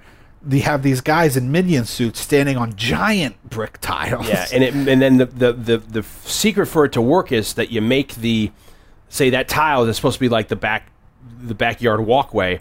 If they look right, yeah, it'll be seamless, and that's where you get a lot of with it with um uh with uh, Darby O'Gill is a lot of that with you know if if you can set the eye line and then have that be seamless, it looks phenomenal. So she's she's say 15 feet on a platform in the air. They're below her, but since the it's almost like labyrinth, you know, when you Yeah, when they're walking through the labyrinth. If, if the tiles look like they work, you won't even see a border there. Yeah. And then so that's so then you get it so that if the camera's there and she's in the foreground and she looks regular height, they're 20 or 30 feet below her. They're going to look smaller, like GI Joe size, but they're people. And then the shot where that you just mentioned, where they she up the walks up the steps, and then it they run up the steps. Yeah. To do that on one shot, and they even talked about how people saw the dailies of that. There was like other filmmakers that somehow saw that footage and called uh, Randy Cook and be like, "How did you do that shot?" Did Walt Disney? And, and then he was like, "Oh, we just did forced perspective," and like, "Oh, it's like that. Oh, that is that all?" Like, he's Yeah. like, two seconds ago when you didn't know how he did it, it was amazing. Now that you know how I did it, that's like the magician never reveals his secret. I mean, it's such a crazy art to, to with the force perspective and to it's be all able to. math because you have to understand Yeah. like what lens you're using and how that how that the image looks in that lens, the millimeter of the lens, the distance between the camera and the foreground, and then the distance between the background, And then how big- the yeah. person in the foreground. It's How all big you want the yeah? How big you want the person in the foreground to be, and then what scale the minion is supposed to be, so that determines how far back they are. And then really to sell it, you need to have that seamless, the two sets with the person in the foreground, the person in the background, and then when you set the camera up, it blends so you can't see the difference between the foreground set and the background set. So it looks like like in Darby O'Gill, there's a scene where they're getting drunk together. So you have a big guy, the, Darby sitting with some whiskey, and he's sitting next to the King O'Brien, and they're handing each other this glass. King O'Brien's 50 feet in the background, but they're just sitting on a bench, and it looks like they're just both on a bench, but it's seamless. It's just amazing the stuff they Well, do. there's even they talk about uh, in Casablanca Oh yes, yeah, with that's uh, another walking thing. out onto the airport. Yeah, they used a smaller plane and little people. Yeah, they didn't have a plane that big. Yeah, so that was just like a. And then even in uh, So they had yeah for the last side of Casablanca when they when when um, Claude Rains and Bogart walk off as silhouettes and they're like this is the beginning of a beautiful friendship. Uh, they're walking towards the plane and she's taking off. The plane is a miniature, so say it's like twenty feet long, and they just put s- small people. yeah, Uh, in the outfits, and they just had them walking. So then it looks like, oh my God, they're the same size. You know, it's, it's and then perfect. Like the Star Trek, uh, I think maybe Khan did it too, where they're down in the engineering room. no, but in Wrath of Khan, like when you're down in the engineering room and then they're they're inspecting the Enterprise. Oh, the the people are just kids down the bottom. Yeah, like the, give it- You know, there's supposed to be like depth of like the I don't know the dilithium crystal. yeah, all the way down. And, yeah, Uh, supposed to be this long corridor, so they just put like kids or or little people in like the outfits because the corridor's not nearly as long. as I mean, we just talked about in Blade Runner last week. They did that for the opening shot force perspective, where they had the cam. You know, when when the when the uh, scene opens and you see the world of Blade Runner with all that, you know, it's darkness and the city and all those flames coming up. That's all huge, huge buildings right in front of the camera. They feel they figure out what the eye line is going to be of the edges of the frame, and they just only build to that. And then as they get back, they just build stuff smaller. So realistically, that So they're using the skyline, but using force perspective Yeah, to make so- the skyline look like it goes on forever. Yeah, and it's just really using like two feet. it's yeah, it's like using models and stuff. So then, realistically, that set can only be maybe twenty feet long, but it looks like it's this huge, elaborate, you know, skyline. When it's you know, so it's just it's amazing the gimmicks. You know, it's all that stuff that people discovered in the silent era, camera tricks of what they can do with dissolves and that kind of you know, just with that. You know, like you said, the the the, the one eye. Uh, what did you say? The camera's a one eye idiot or something? yeah, that's what they, that's what I've heard it called. Yeah, because you can't since you don't have the depth of field, and you know that works with people. I I, I feel like I heard a story. If I might be wrong, but um, Edelson was what's his face? Uh, the, the, uh, Harrison and uh, Richard, his father, Richard. Um, the, the, I just said his name, the, the matte painter. I feel like he, he either had one eye or he would put a patch on Yeah, when he draw on the glass for Treasure Island or Darby O'Gill or Twenty Thousand Leagues, so that it would you know it would work for him, so he wouldn't his eye wouldn't be tricked with the Yeah. with seeing depth of field. The beauty of doing this show, the show that we do here, Saturday Night Movie Sleepovers, and I know for specifically that's got Attenborough, Richard, not Attenborough. That's never mind. Sorry, I'm going back to Reason- sleep. Uh, and it, it's funny because you brought up Labyrinth earlier, and I think it was the first time we might have said it. And one of the things I love about doing the show, other than revisiting these movies with Dion and talking about them, is we get to see revisit all this stuff, and and we said it with with Blade Runner too, which is, um, this is all like the uh, the history of effects. Ellenshaw, Richard Ellen, Ellenshaw, Shaw, and yeah. Harris Ellenshaw, father and son team who did Yeah. matte paintings. Uh, pioneering matte paintings. le- legendary. Yeah. you know, like those are the guys. Like you know, we talk about you know Foley being named when we think that's we talked about Raiders of the Lost Star. Foley being named after a guy named like James Foley. Yeah. Foley art. of Yeah. the sound effect. That like they should name matte paintings, matte paintings Ellenshaw's. after the Ellen. You know, the father Richard did all the Disney movies until I think his last movie was The Black Hole. Harrison took over in The Black Hole, and then Harrison does stuff now. He might even retired now. Yeah, yeah. yeah. Uh, Ellen Shaw. and uh, we talk about James Cameron did that for Escape from New York. Yes, on the Which Twin coincidentally, uh, give a shout out to Sashana. I Oh, hope I'm saying that correctly. our uh, uh, one of our a, a listener, a per- person that uh, talked to on Twitter, she was telling me that she went to visit uh, J.J. Abrams's company in L.A. Uh, Robot, Bad Robot, whatever that company is, and she said that he actually owns one of James Cameron's New York City skyline matte paintings from Escape from New York. It's like hanging up in the office, Just- oh like the actual glass. Um, but one of the things I love about doing this show is going back and seeing like the, the history of special effects, like at like you know at, at the height of of the mastery of it. We were talking about Labyrinth being like this is like puppetry, every kind of puppet. everything, Yeah, anything you could think of pre-CGI, they were pulling the stops out. It's like it's you know It's like a cornucopia of, um, of like special effects being done. A plethora of whatever Yeah, you everything- They're pulling the stops out. Everything pulled the stop out, but done like expertly. yeah. You know, Blade Runner, other end of the spectrum, but you know, Same in terms of like content wise, but special effects to you know its fullest extent. And I'd say Gate is doing it too. Like I love Especially on a low for the for the budget they had for being yeah, able to. I mean, they made it for like five million Canadian, which like translated to like three million dollars American, something like somewhere around there, uh, to to my recollection. But Yeah. it was not a lot of money, and they to pull off the the the genius of trying to do this in force perspective, doing it so well, the amount of stop motion that's going on. Uh, I mean, just the shot alone, you're talking about when the workman falls flat on his face and then turns into minions. oh yeah, yeah. How much went into that? That yeah, I mean, no. like that today, that would be a cartoon. Yeah. But to do that on set, you have uh, Glenn and Al, brother and sister, Stephen Dorff and uh, Christa Denton, standing up against the wall in the bedroom. They're like four, they're they're like 14 feet in the air, close to the camera, strapped to the wall because they're in the air 14 feet high to make it right, and then well, they're not even that, that close, but I mean, obviously closer. yeah, in- in and then they're but they're and they're high up, and then but they're on a platform, Yeah. like twenty feet in the air. then the 20 feet down is the is the the be, quote unquote bedroom floor with the little guys, and that's you know that's how big they are. And then you have the workmen. The the actor playing didn't want to fall flat in his face, so they made a, a body dub like a A dummy. stiff dummy, and then he falls, and he, you know that's 14 feet or whatever. But then they realized where he would fall, so they took it, they outlined it where his body would lay, and then they put all the the, the actors and minions there, Yeah. in there. And then when you what did they what did they don't even do is dissolve, right? It's just a hard cut, I guess. Uh, they must have cut it somehow. But yeah, um, it probably was just a hard cut. Uh, and I think they hinged his feet so that he wouldn't necessarily like fall onto them. Yeah, he just So he would like fall and then just like fall into the hole and kind of out of camera. The And bo- then the they- dummy, yeah. Yeah, and then they probably just hard cut it when he's lined up perfectly when the where the minions are standing, and then it's just like it looks like hits the floor and then kind of explodes into these and little. then they all jump out of, of, of where it is.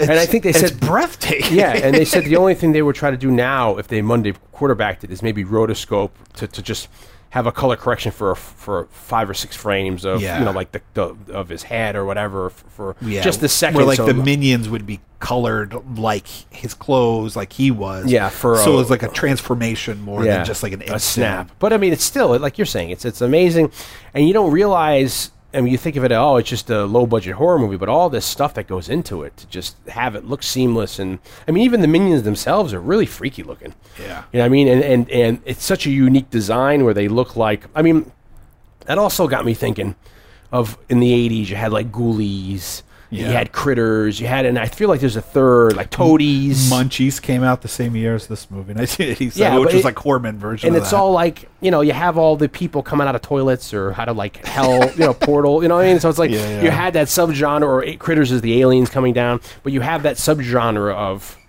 of like these little guys and and you have these minions here who are completely unique looking uh because they're not puppets, you know. That Yeah, was they're like a thing, guy in a suit so and they don't. So they look like anatomically. and they're and they're weird looking. I mean, they said they didn't get dancers. They got just they had to like kind of coach the non actors how to do it because they How didn't to have walk and stuff. Yeah, have it look a little more exaggerated to it. But it's all freaky. Like their their uh, pantomiming is very freaky when they're all in a group, and and then and then like I said, the their looks and there's a couple of them. That like they get into a fairly good close up that have some detail and they just look freaky looking. Like Yeah, the, the, the, you know the eye without a pupil yeah, you know what I mean? That kind of But it's funny because Randy Cook talks about how he had to go into a meeting with the producer John Kemeny, uh, who I, they when they talk about him, they they do an impression of him with an accent, but I don't know where he's from. But apparently, he was a pretty uh, hard ass like producer. You Yeah. know, obviously at bottom dollar. I mean, he's not a creative guy. He was the money guy. You Yeah, know, need to be He, he's got to be the he's got to raise the money. He's got to make sure that this it's on track, that they're not going over budget, and uh, he's got to go in and kind of show him. Uh, Randy's got to go in and show John Kemeny the designs for the minions. And on the way in, I don't know if he noticed it or somebody else noticed it, but he noticed that the minions subconsciously he designed their look, their faces to be like a caricature of John Kemeny. Oh, really? So he kind of like he a, didn't even realize a it. likeness. And then somebody pointed it out to him, and he's going into this meeting. He's like, "Oh my god! Like, what if he realized he's going to think we're making I was making fun of him or other?" So John Kemeny's looking at these pictures, and uh, Randy Cook's kind of like shitting his pants a little bit, being like, "Oh my god! Like this could be it! Like I didn't even know I, I didn't even realize I did it."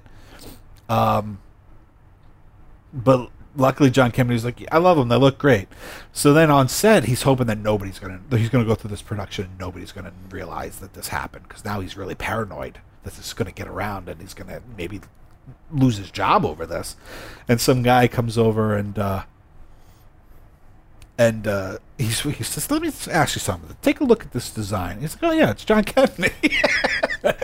so that was something that he didn't even realize he did. But uh, so part of the look is kind of an exaggerated, apparently uh, unintentional characterization of the producer John Kemeny. Yeah, I mean, I mean, Cook had done, you know, he'd done Ghostbusters, The Puppet Master, The Thing, like Q, he worked on Q the Winged Serpent 2010, Fright Night, Poltergeist 2, the Puppet Master films, like you said. And up until recently, he worked on the Lord of the Rings, Yeah. the original Lord of the Rings trilogy. and then them- them doing that forced perspective a little bit again on the original trilogy. Uh, I mean, for me, when I was the, to think about this movie, I couldn't tell you the last time I saw it from beginning to end, and I might not ever have. But I always remember that that always freaked me out. This the you know the, I was always scared of zombies and dead and the and the, the construction worker in the wall. Yeah. And that and I remember it being a construction worker. And for some reason, I always envisioned him having a hard hat, which is not you know you always think of things that Sure, you yeah. invent your own stuff, or even having like a you know like a, one of those glow vests, you know and uh, you know that when he comes out, that's freaky, and he does look. He he's very scary looking. I, I always like to give credit to if you get a good zombie that looks scary. Yeah. It doesn't look like a zombie from like Thriller or from like Return of Living Dead. Well, that's like You the know? other kind of guy, uh, makeup guy who did work for Rick Baker uh, originally and then came over to this film. His name's Craig Reardon. Yeah, he might have been the guy who was talking about the being a big Ray, Ray Harryhausen fan. Yeah, you know. and he works. This was also a time where, and people that are friends, uh, fans of Savini, uh, kind of know this. This was a time where like there was this special effects, makeup, practical. You know, like a lot of times special effects guys wore a lot of hats, and there was this big struggle. I was like, are they special effects? Or are they makeup effects? And a lot of them tr- wanted to do everything. So This was the glory too of that era. This Yeah. was like the heyday of being able to, you know, from the '70s into the '80s when you have the technology making it look almost seamless if you do it right. This And is these really guys one. were kind of, you know, I talk about talked about Freddie and Jason being kind of like the rock stars. They were like the rock stars of like cinematic ca- cinematic characters, but really at that time, like the rock stars of like film crew guys were these special effects Like Tom guys. Savini I mean, they uh, were yeah, a lot of Rick them were kind of Baker. nerdies nerds, but they were like they were like But they these were on the- young guys who had like amazing imagination. and they're on the covers of like you know um, Cinema Fantastique or uh, Fangoria. You know, like they're all you know they, they would be profiled, so people who were in the know, Yeah. you know, like Tom Savini. Well, you know, I think a lot of people from our generation. Sure, you look at, uh, you know, you look at, you know, David Lee Roth, Eddie Van Halen. You want to be a rock star. Yeah. But I think people like us and Dion, I know this for a fact because this is conversations that we had very early on, twenty years ago in our relationship. You know, things that really what made us want to make movies originally when we were kids is because we wanted to be special effects artists. Yeah, yeah. We wanted to be those guys. We wanted to be like the Phil Tippett's and the Tom Savinis Yeah. and the Rick Baker. and I did special effects on what your senior film, maybe. My senior, Dion did special makeup effects on my senior film. Uh, and they weren't too shabby when we did them, right? Uh, yeah, and that was growing up like in that special. Remember the uh, the, the special effects awards or whatever? Remember and they they had that that which we talked about maybe a couple years ago. Oh, on the Horror cast. Hall of Fame, Yeah. where they have like before the commercials. Yeah, when they bump out, they'd show you how to like do a bullet hole, or you know, with a with a button, and you know, or like how to do this or that, and just real uh, cheap effects you'd see, like if you bought Tom Savini or Dick Smith or uh, uh, what's his face, uh, Rick Baker's books. You know, Yeah, you, you know, use uh, some spirit gum or wax to put a, you know put a bullet hole on the head, and you pull and the this button time out. of year, Halloween was like the time because this is for a lot of us. Uh, you know, this was the only time of year you could get cool stuff like that, like fake blood at the store. Yeah, you go to your local like uh, little rubber ears. And yeah, whatever like they're that. selling in that one aisle, you know, you'd have your effects aisle, you'd be able, you know, because you didn't have like Party Cities or whatever Yeah, the 24 hour. Kmart or CVS Yeah. or whatever, and this is the only time Woolworths you might whatever, be, you know, you you- might be able to find or like a temporary cre- like costume shop. Yeah, that that pop up seasonal place, you know, and and yeah, so you you you stock up on all your stuff for the year. Um, yeah, so that that was very scary to me. The uh, I remember the, the zombie and that and, um, and that whole sequence, and then you know him them falling and turning into the minions. Well, the reason why I brought up uh, Craig Reardon is because he he knew essentially it was a zombie, but he really sh- he wanted it not to be like the stereotypical like sunken eye. yeah, he was trying to- with the prominent skull. He yeah, was trying to find a new look for a zombie. He didn't want it to just be like this zombie that everybody had always seen. And there was this special. There was this book going around uh, that Rick Baker had a copy of, but several people had, and it was I, unfortunately I should have written down the title name. It was something called like the Tomb of the Bog People or something like that, and it was like somewhere in some country where they would, you know, treat the bodies a certain way, and they would bury them in like uh, sod or something, and preserve the bodies. And this, you know, these people went and excavated the uh, the uh, the burial site for you know archaeological purposes or whatever, and so they were all like all kind of perfectly preserved, except for because of like where they were laying and the and what was on top buried on top of them, like they had flat, like their face was flat on one side, Yeah. and so you see that with this zombie. Like it was almost like he's uh, he's in the wall but like jammed up against the wall. And like he's kind of decayed in a way that like his, part of his face is flat from being up against the wall. So this was the little things that he really he didn't want it to be like thriller you Yeah. know or you know zombies that we'd all seen before Yeah. and i think he, he succeeds like you said i mean it's It reminds me of a couple years later that um, what's the Del Toro movie with the uh, you know that little thing and the uncle comes back. oh Cronos Yeah, that it has that kind of a look to it. Where, you Yeah. know, I like the idea of they said you know they wanted him to try to when the zombie took this first breath like have stuff come out and they trying to they're trying to figure out all these ways. And they're just like oh just have them inhale a like cigarette. dust Yeah, So and then this first thing, and you see all the, and that's such a great idea, you know, you know, it's you know, and it, it's stuff you end up going to see, you know, on, you know, there's a lot of scary episodes, like I said, Tales from the Dark Side, like and stuff where you have these zombies, and you know, you have that kind of effect, and it, it, it just works so well, just the most simplest things sometimes. So I thought that was great.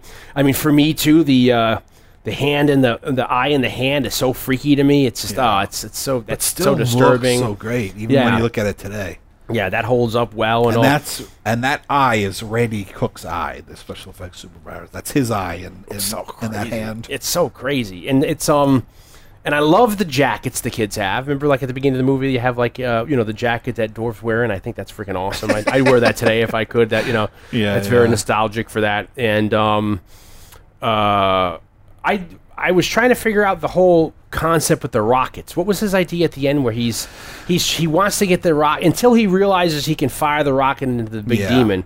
What does he think he's going to do with that rock? He's going to fire it. It's going to go into the hole. And, So there's a lot going on in this movie. Uh, I think you know, uh, kind of subtextually and, and things going on. We talked a bit about the fear of abandonment, and I think that goes along through the whole thing. And I think one of the reasons why I connect a lot with this movie is one, I remember my dad getting me and my brother a rocket for one year for Christmas when I was little, and actually like the neighborhood that they live in looks pretty upscale, but there were a lot of neighborhoods when I grew up and when after I moved to the Albany area, uh, north of Albany, closer to Saratoga actually.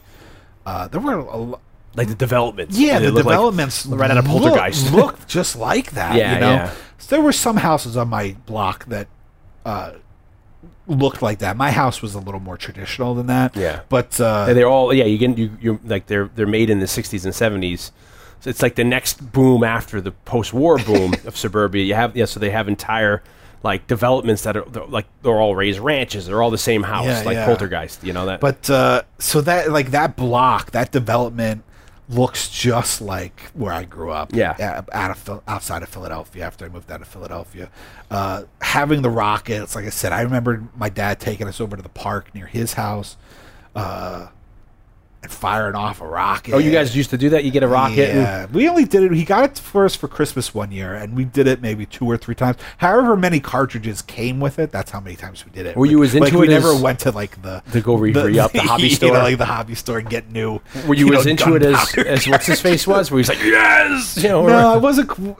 I, I don't remember being as into it, but I remember being pretty excited the first Because that's time, another being a little kid. That's a subgenre where you don't hear too much about now. You sort of are with the people who have the um, what do you call those things? The GoPros. You get that now. You oh, can, like yeah, the uh, drones. yeah, drones. But back, you know, p- there was the people would make models, but then there was the other subculture of people who would make the model planes that could fly or Yeah. helicopters. And I mean, a couple years ago, maybe close to ten years ago in Queens, I remember a kid who maybe was in his late teens or early twenties. He died.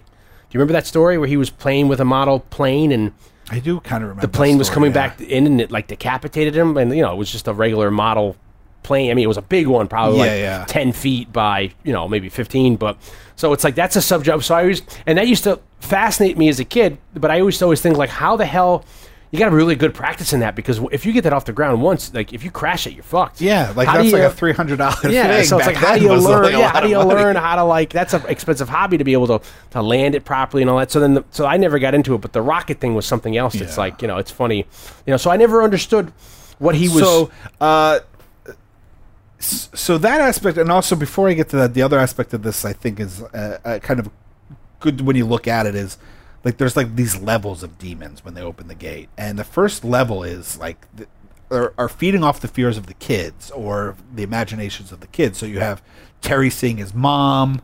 You have the urban legend of the worker being in the stuck on the walls, and then the the next level are the minions, and then the final level is the demon lord, which is the giant thing that comes out in the middle of the floor, uh, which is stop motion and absolutely awesome.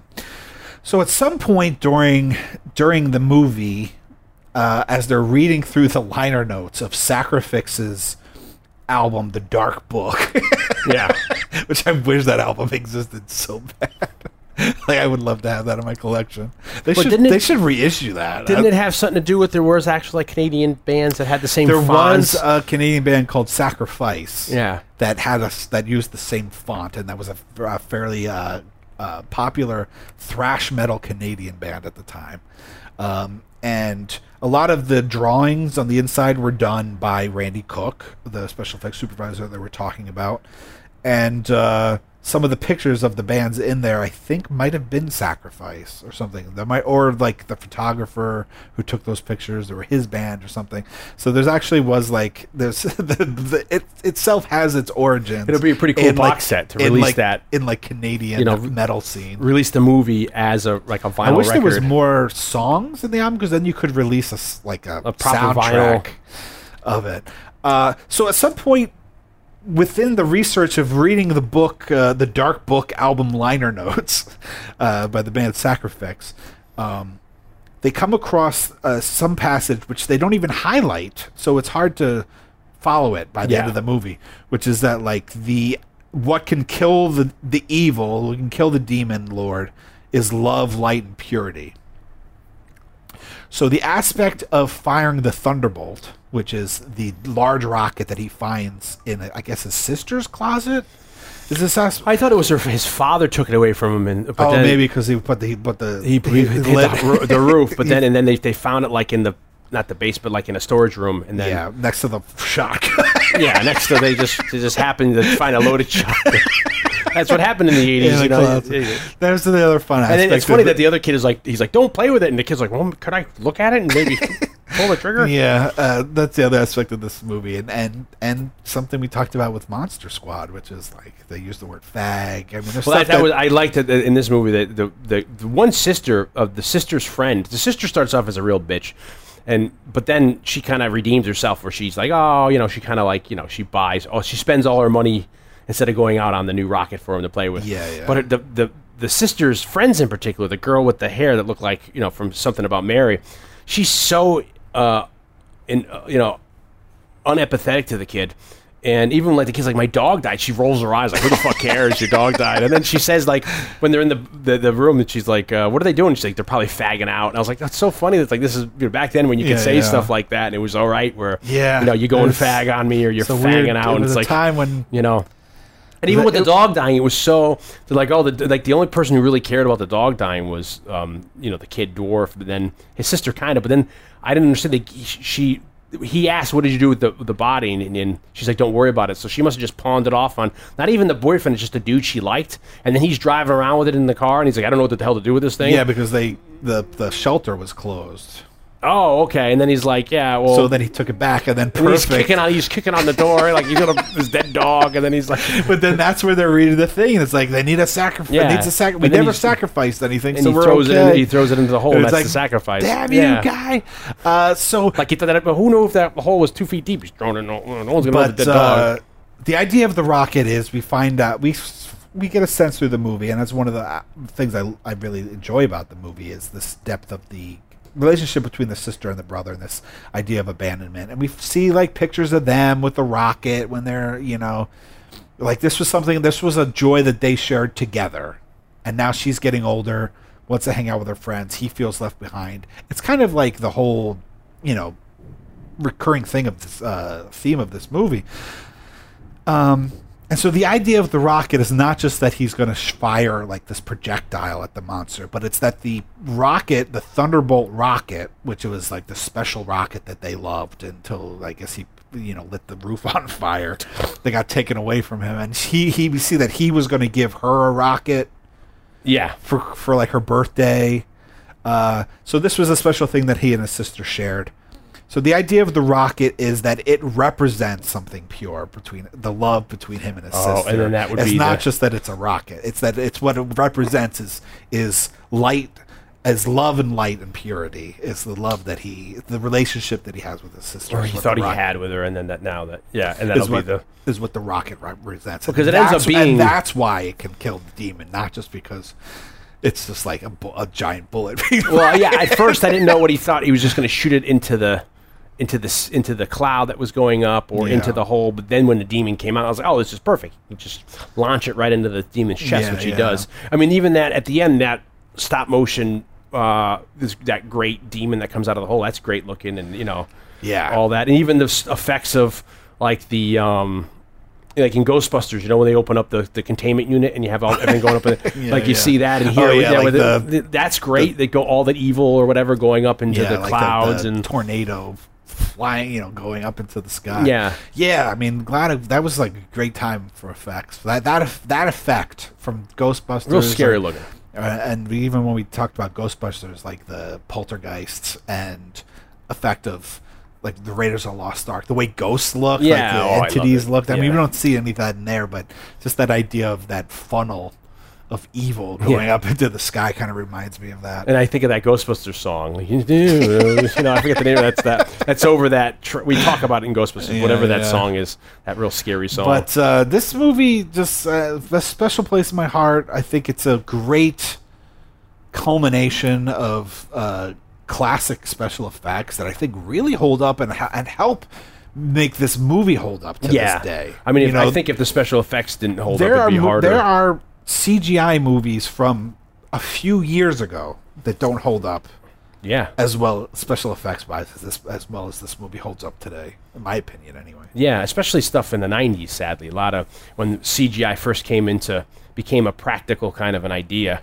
that they uh, kind of went balls out doing um, completely CGIing monsters Like or s- the whatever. Spawn movie and the Relic. I haven't seen Spawn in years, but the I Relic just, for I sure. I just remember Spawn was at the time was lauded as like the movie with the most CGI special effects Yeah. ever. At that, I know. by that point. Yeah, I remember going to the theater and being like in awe of it. Even like at the beginning of um, we always talk about Event Horizon, that stuff where you see the, the stuff. in Yeah, like the pill bottle. yeah, like, floating. it looks all it looks kind of an, animation, sadly, and and it's weird to think that stuff that that isn't from as long ago that doesn't hold up as well as stuff that's older, but because it's like we said with Blade Runner, with the practical when you have like miniatures and it's real. it, yeah, it looks it looks it you know is the real. forced It's perspective. it's it just works.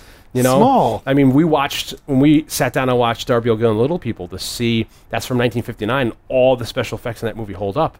That's insane, you know. Uh, and it's because they put the quality into it, doing stuff like that. So this is an example here of it. Um, I mean, it's amazing, uh, and that really I think helps keep the movie to be so s- everlasting because you know the, the it anchors it in, into a Yeah. semi-reality. You know.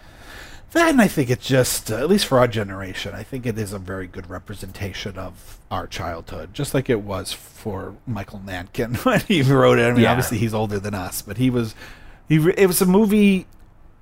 You know, we said it. Uh, I've said it about. I think we talked about it a little bit when we did our Romero tribute. Like the thing about Creepshow is that Creepshow is a movie that our generation has nostalgia for, but it was a movie that was made because of the nostalgia of the filmmakers. Yeah. And I think in a lot of ways this movie does that too. Like we our Like Monster generation I have nostalgia for it from mu- seeing it in my childhood, but this the movie came out of nostalgia by Michael Nankin and Tibor and uh, Tibor Takács f- from from their childhood, and I think it's it rings true. I think if anything, even more than the special effects, the reason why this movie dates so well for me is because there is like an honesty to it. The the the relationship between the kids, uh, the you know the motivations of the kids, the way the kids act, and everything. There's just it's it's just it's genuine. Yeah. Uh, it doesn't feel forced, and it feels like it's coming from someplace real. And it also I has like a happy ending, which is kind of nice. I mean, I don't And I think take lot- anything. I mean, the dog comes back, which is great. Yeah. But even at the end, when the dog goes back there and starts digging, I didn't get the impression that it's going to be ominous. I got the impression, oh look, there's a tree there. Like there's yeah, new, yeah, the new life. Yeah, Life has come from as the- opposed to like he's dead. going back down, and you could have had maybe a Yeah, noise well, of a he pulls minion. the the the shoe, shoe, yeah, out, the shoe which out. is the shoe that that uh, Terry lost when he fell into the hole. yeah, Uh, yeah, and the thing is, I, I, I, I would imagine that there are some jaded horror fans that look at that ending as being kind of a cop out. But when you put into perspective that this was a horror movie meant for children, it's the only way this movie really could have ended. yeah, but you don't. You, you, you can't look at it that way too. That have it be a cop out because it's.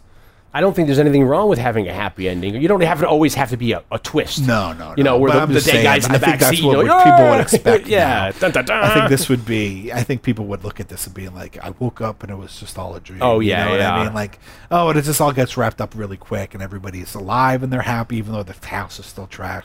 We're gonna be in trouble. Yeah, that's what I was thinking. Think that, they'll notice? that next morning when yeah when they're sitting on the stoop and like the, the house is trashed, there's light, it's steaming, and I was like, Jesus, how do you explain this? I mean, how do you conceivably? Imagine there's some horror fans that might look at this ending today and be like, "Uh, it's a little bit of a cop out." But I think it's the pr- it's like how there's no other way that this movie could have ended Yeah. for the, considering that they were aiming it towards kids, about kids. That's even more fucked up to think that then the um, it ends on such a happy note, and then the sequel is that fucking kid just wanting to, Once to just fix his life. baby yeah, right just to fix his life is like you know, my I don't want my dad to be an alcoholic, and I want you know, and um, I don't know if he tries to get his mom back in it. That's another thing that remember the mom comes back in this. That's scary. And, Yeah, yeah. You know, I um, I like the behind the scenes bit since they shot it in Canada. It's illegal to like chop trees down, so they had to find a tree that was going to be dying anyway Yeah, to, to find uh, out. I love that. I wish they would adopt that here. So they had to like bring the set of the. They had to make a set that was the kitchen and the kitchen door, so they can bring it to where that tree was, so that he can open the door and have the shot of him walking out to where And I that love that the the development's so empty. It kind of adds like I, that's what I love about like Halloween two. When we talked about Halloween, the Halloween two for Halloween casts of of, of yesteryear. uh, there's something about like everything being kind of, even though it's it seems you know their house is on the block, but you don't ever see anybody. Yeah. it adds like a weird eerie surreal. Well, for Halloween- and the way they did that was this. No, the very few people lived in this development. They were still making it. it. was a new development at the time. Where so, did they? Was it Canada? I guess they shot that. in- Yeah, yeah, that, shot it in yeah, duh. Um, yeah, because so that's what they say that they had to have the fences up with the bush so you can't see past because you could then you'd see the construction workers and the the building other houses and stuff, which it yeah. ends up working fine. I mean, for, for me, Halloween too, that there's something always it doesn't it hasn't been cliched yet for me, but there's something always scary about like a empty hospital at night. Yeah, yeah. You know, where it's funny. No one. I mean, I've been in a hospital at night, and there's people around, but it's always in these movies that are just like there's one nurse working like six floors, making her rounds, and you know, and then Yeah, she's yeah. you know, Well, you- the thing about that movie is that there aren't even any patients. Yeah. It just adds like this weird nightmarish quality to that movie that I love. So that rem- that's a very much a nightmare thing. It's like to be someplace where you're supposed to be safe, people are taking care of you. It's like that's the only purpose for a hospital. and then to be there and have like that there's nobody there to help you there's no other people there and then there's this killer like stalking you it's what makes that movie so powerful for me so the fact that the neighborhood is kind of empty just adds this like weird unsettlingness Yeah. to this movie for It- me. as I think about it, it was uh, I, I I brought up Poltergeist, but it has that feeling of or like an ET where you have that neighborhood where everything looks the same, and Yeah, but yeah. those neighborhoods are settled. Uh, people are already living there. I guess poltergeists are still moving people into the neighborhood. I don't know if, if they're the first people to move into the house. maybe because it's because he works for like the, the development, and they company. just finished the development, you know. But so this is the same kind of thing where it's that uh, it's really it's very well rooted in the the era of the 70s 80s where they're making these new developments Yeah, people are moving in and then you know who knows what evil because that um uh geode thing that they find in the, imagine a Geo, Yeah, which is the- also a very like childlike. To see behind this yeah, orb with horrors, yeah. crystals and and who the hell knows what the hell that has to do with anything like it's in a tree. Was it was it put there by like you know the Indians or Native Americans? Or was it there for some sort of mystical purpose or a cosmic? It was put there because it fell into the ground and grew into the tree. So you know it, it, it's that MacGuffin of something is there and then you know modern progress bulldozes it away and opens you know it's like uh, Ernest Scared Stupid or you know these movies where you just have something hidden and then because of our you know modern progress we open a gate to hell or something you know or whatever. Or or we move a cemetery but don't we, we don't we don't move the graves only the Yeah, yeah. headstones you know what i mean? So it's funny. Uh yeah it was a trip down memory lane for me with this movie because i had i couldn't tell you the last time i'd seen this and and i only had snapshots of remembering it of and i get this confused with what's the movie is it the house house with uh what's his face from cheers uh, George Wendt yeah, I get this movie, these movies confused. house with house, house and house too. Yeah, I get these movies confused with that. So you know, because I always think about there's a hole in the house, there's a something, there, there's a gate. You know, so I get those those movies mixed up. So it was fun seeing this and realizing it wasn't George Wendt wasn't going to be in this movie, or Yeah. uh, or the other John guy. Ratzenberger. Yeah. or This is like in the other one. yeah, you know, so it was it was it was a trip down memory lane seeing this, and uh, you know, and having it be one of those. Like we just started off the cast with one of those stories of like the It or the Goonies, Yeah, like yeah. a bunch of kids I on an just- adventure. You know, I just I've always had a fondness for this movie, and Yeah, because you've been wanting to do it for a while, and people, Yeah. and also listeners have been suggesting. it Yeah, we've had a, bit. few. We've had a few re- uh, More than one- requests yeah. for this one too. Yeah, So uh, I'm glad we finally got around to it. Hopefully, we did it justice. We had a couple of false starts. and we have this attic fan that's still on. yeah, we have the fan on, but know. uh, I just love it, and and I think it because it's the the imagery that you're remembering for a kid is one of the reasons why I love it so much because it's there is such strong imaginative visuals for this. Um, but uh, I think it's time for bed. yeah, yeah. We're not up too late tonight, but we have a lot to do because we have we're going to be back here next week. you know, it's such it's so it's such a burden too on our parents. We have to just keep making room and grabbing the TV, and oh geez, they hate when we have to. Uh, wash out the pizza bucket. yeah, and gotta go you know, through all these mega joke colas and beers and all this stuff we're drinking here, all these concoctions, and then, like we said, we'll be back next week for another episode of Same sleepover Time is Slain to Sleepover Channel. Um, and we're yeah, this is one of four, so uh, you know it's going to be an exciting October. We hope you like it. Stay tuned for next time. Later.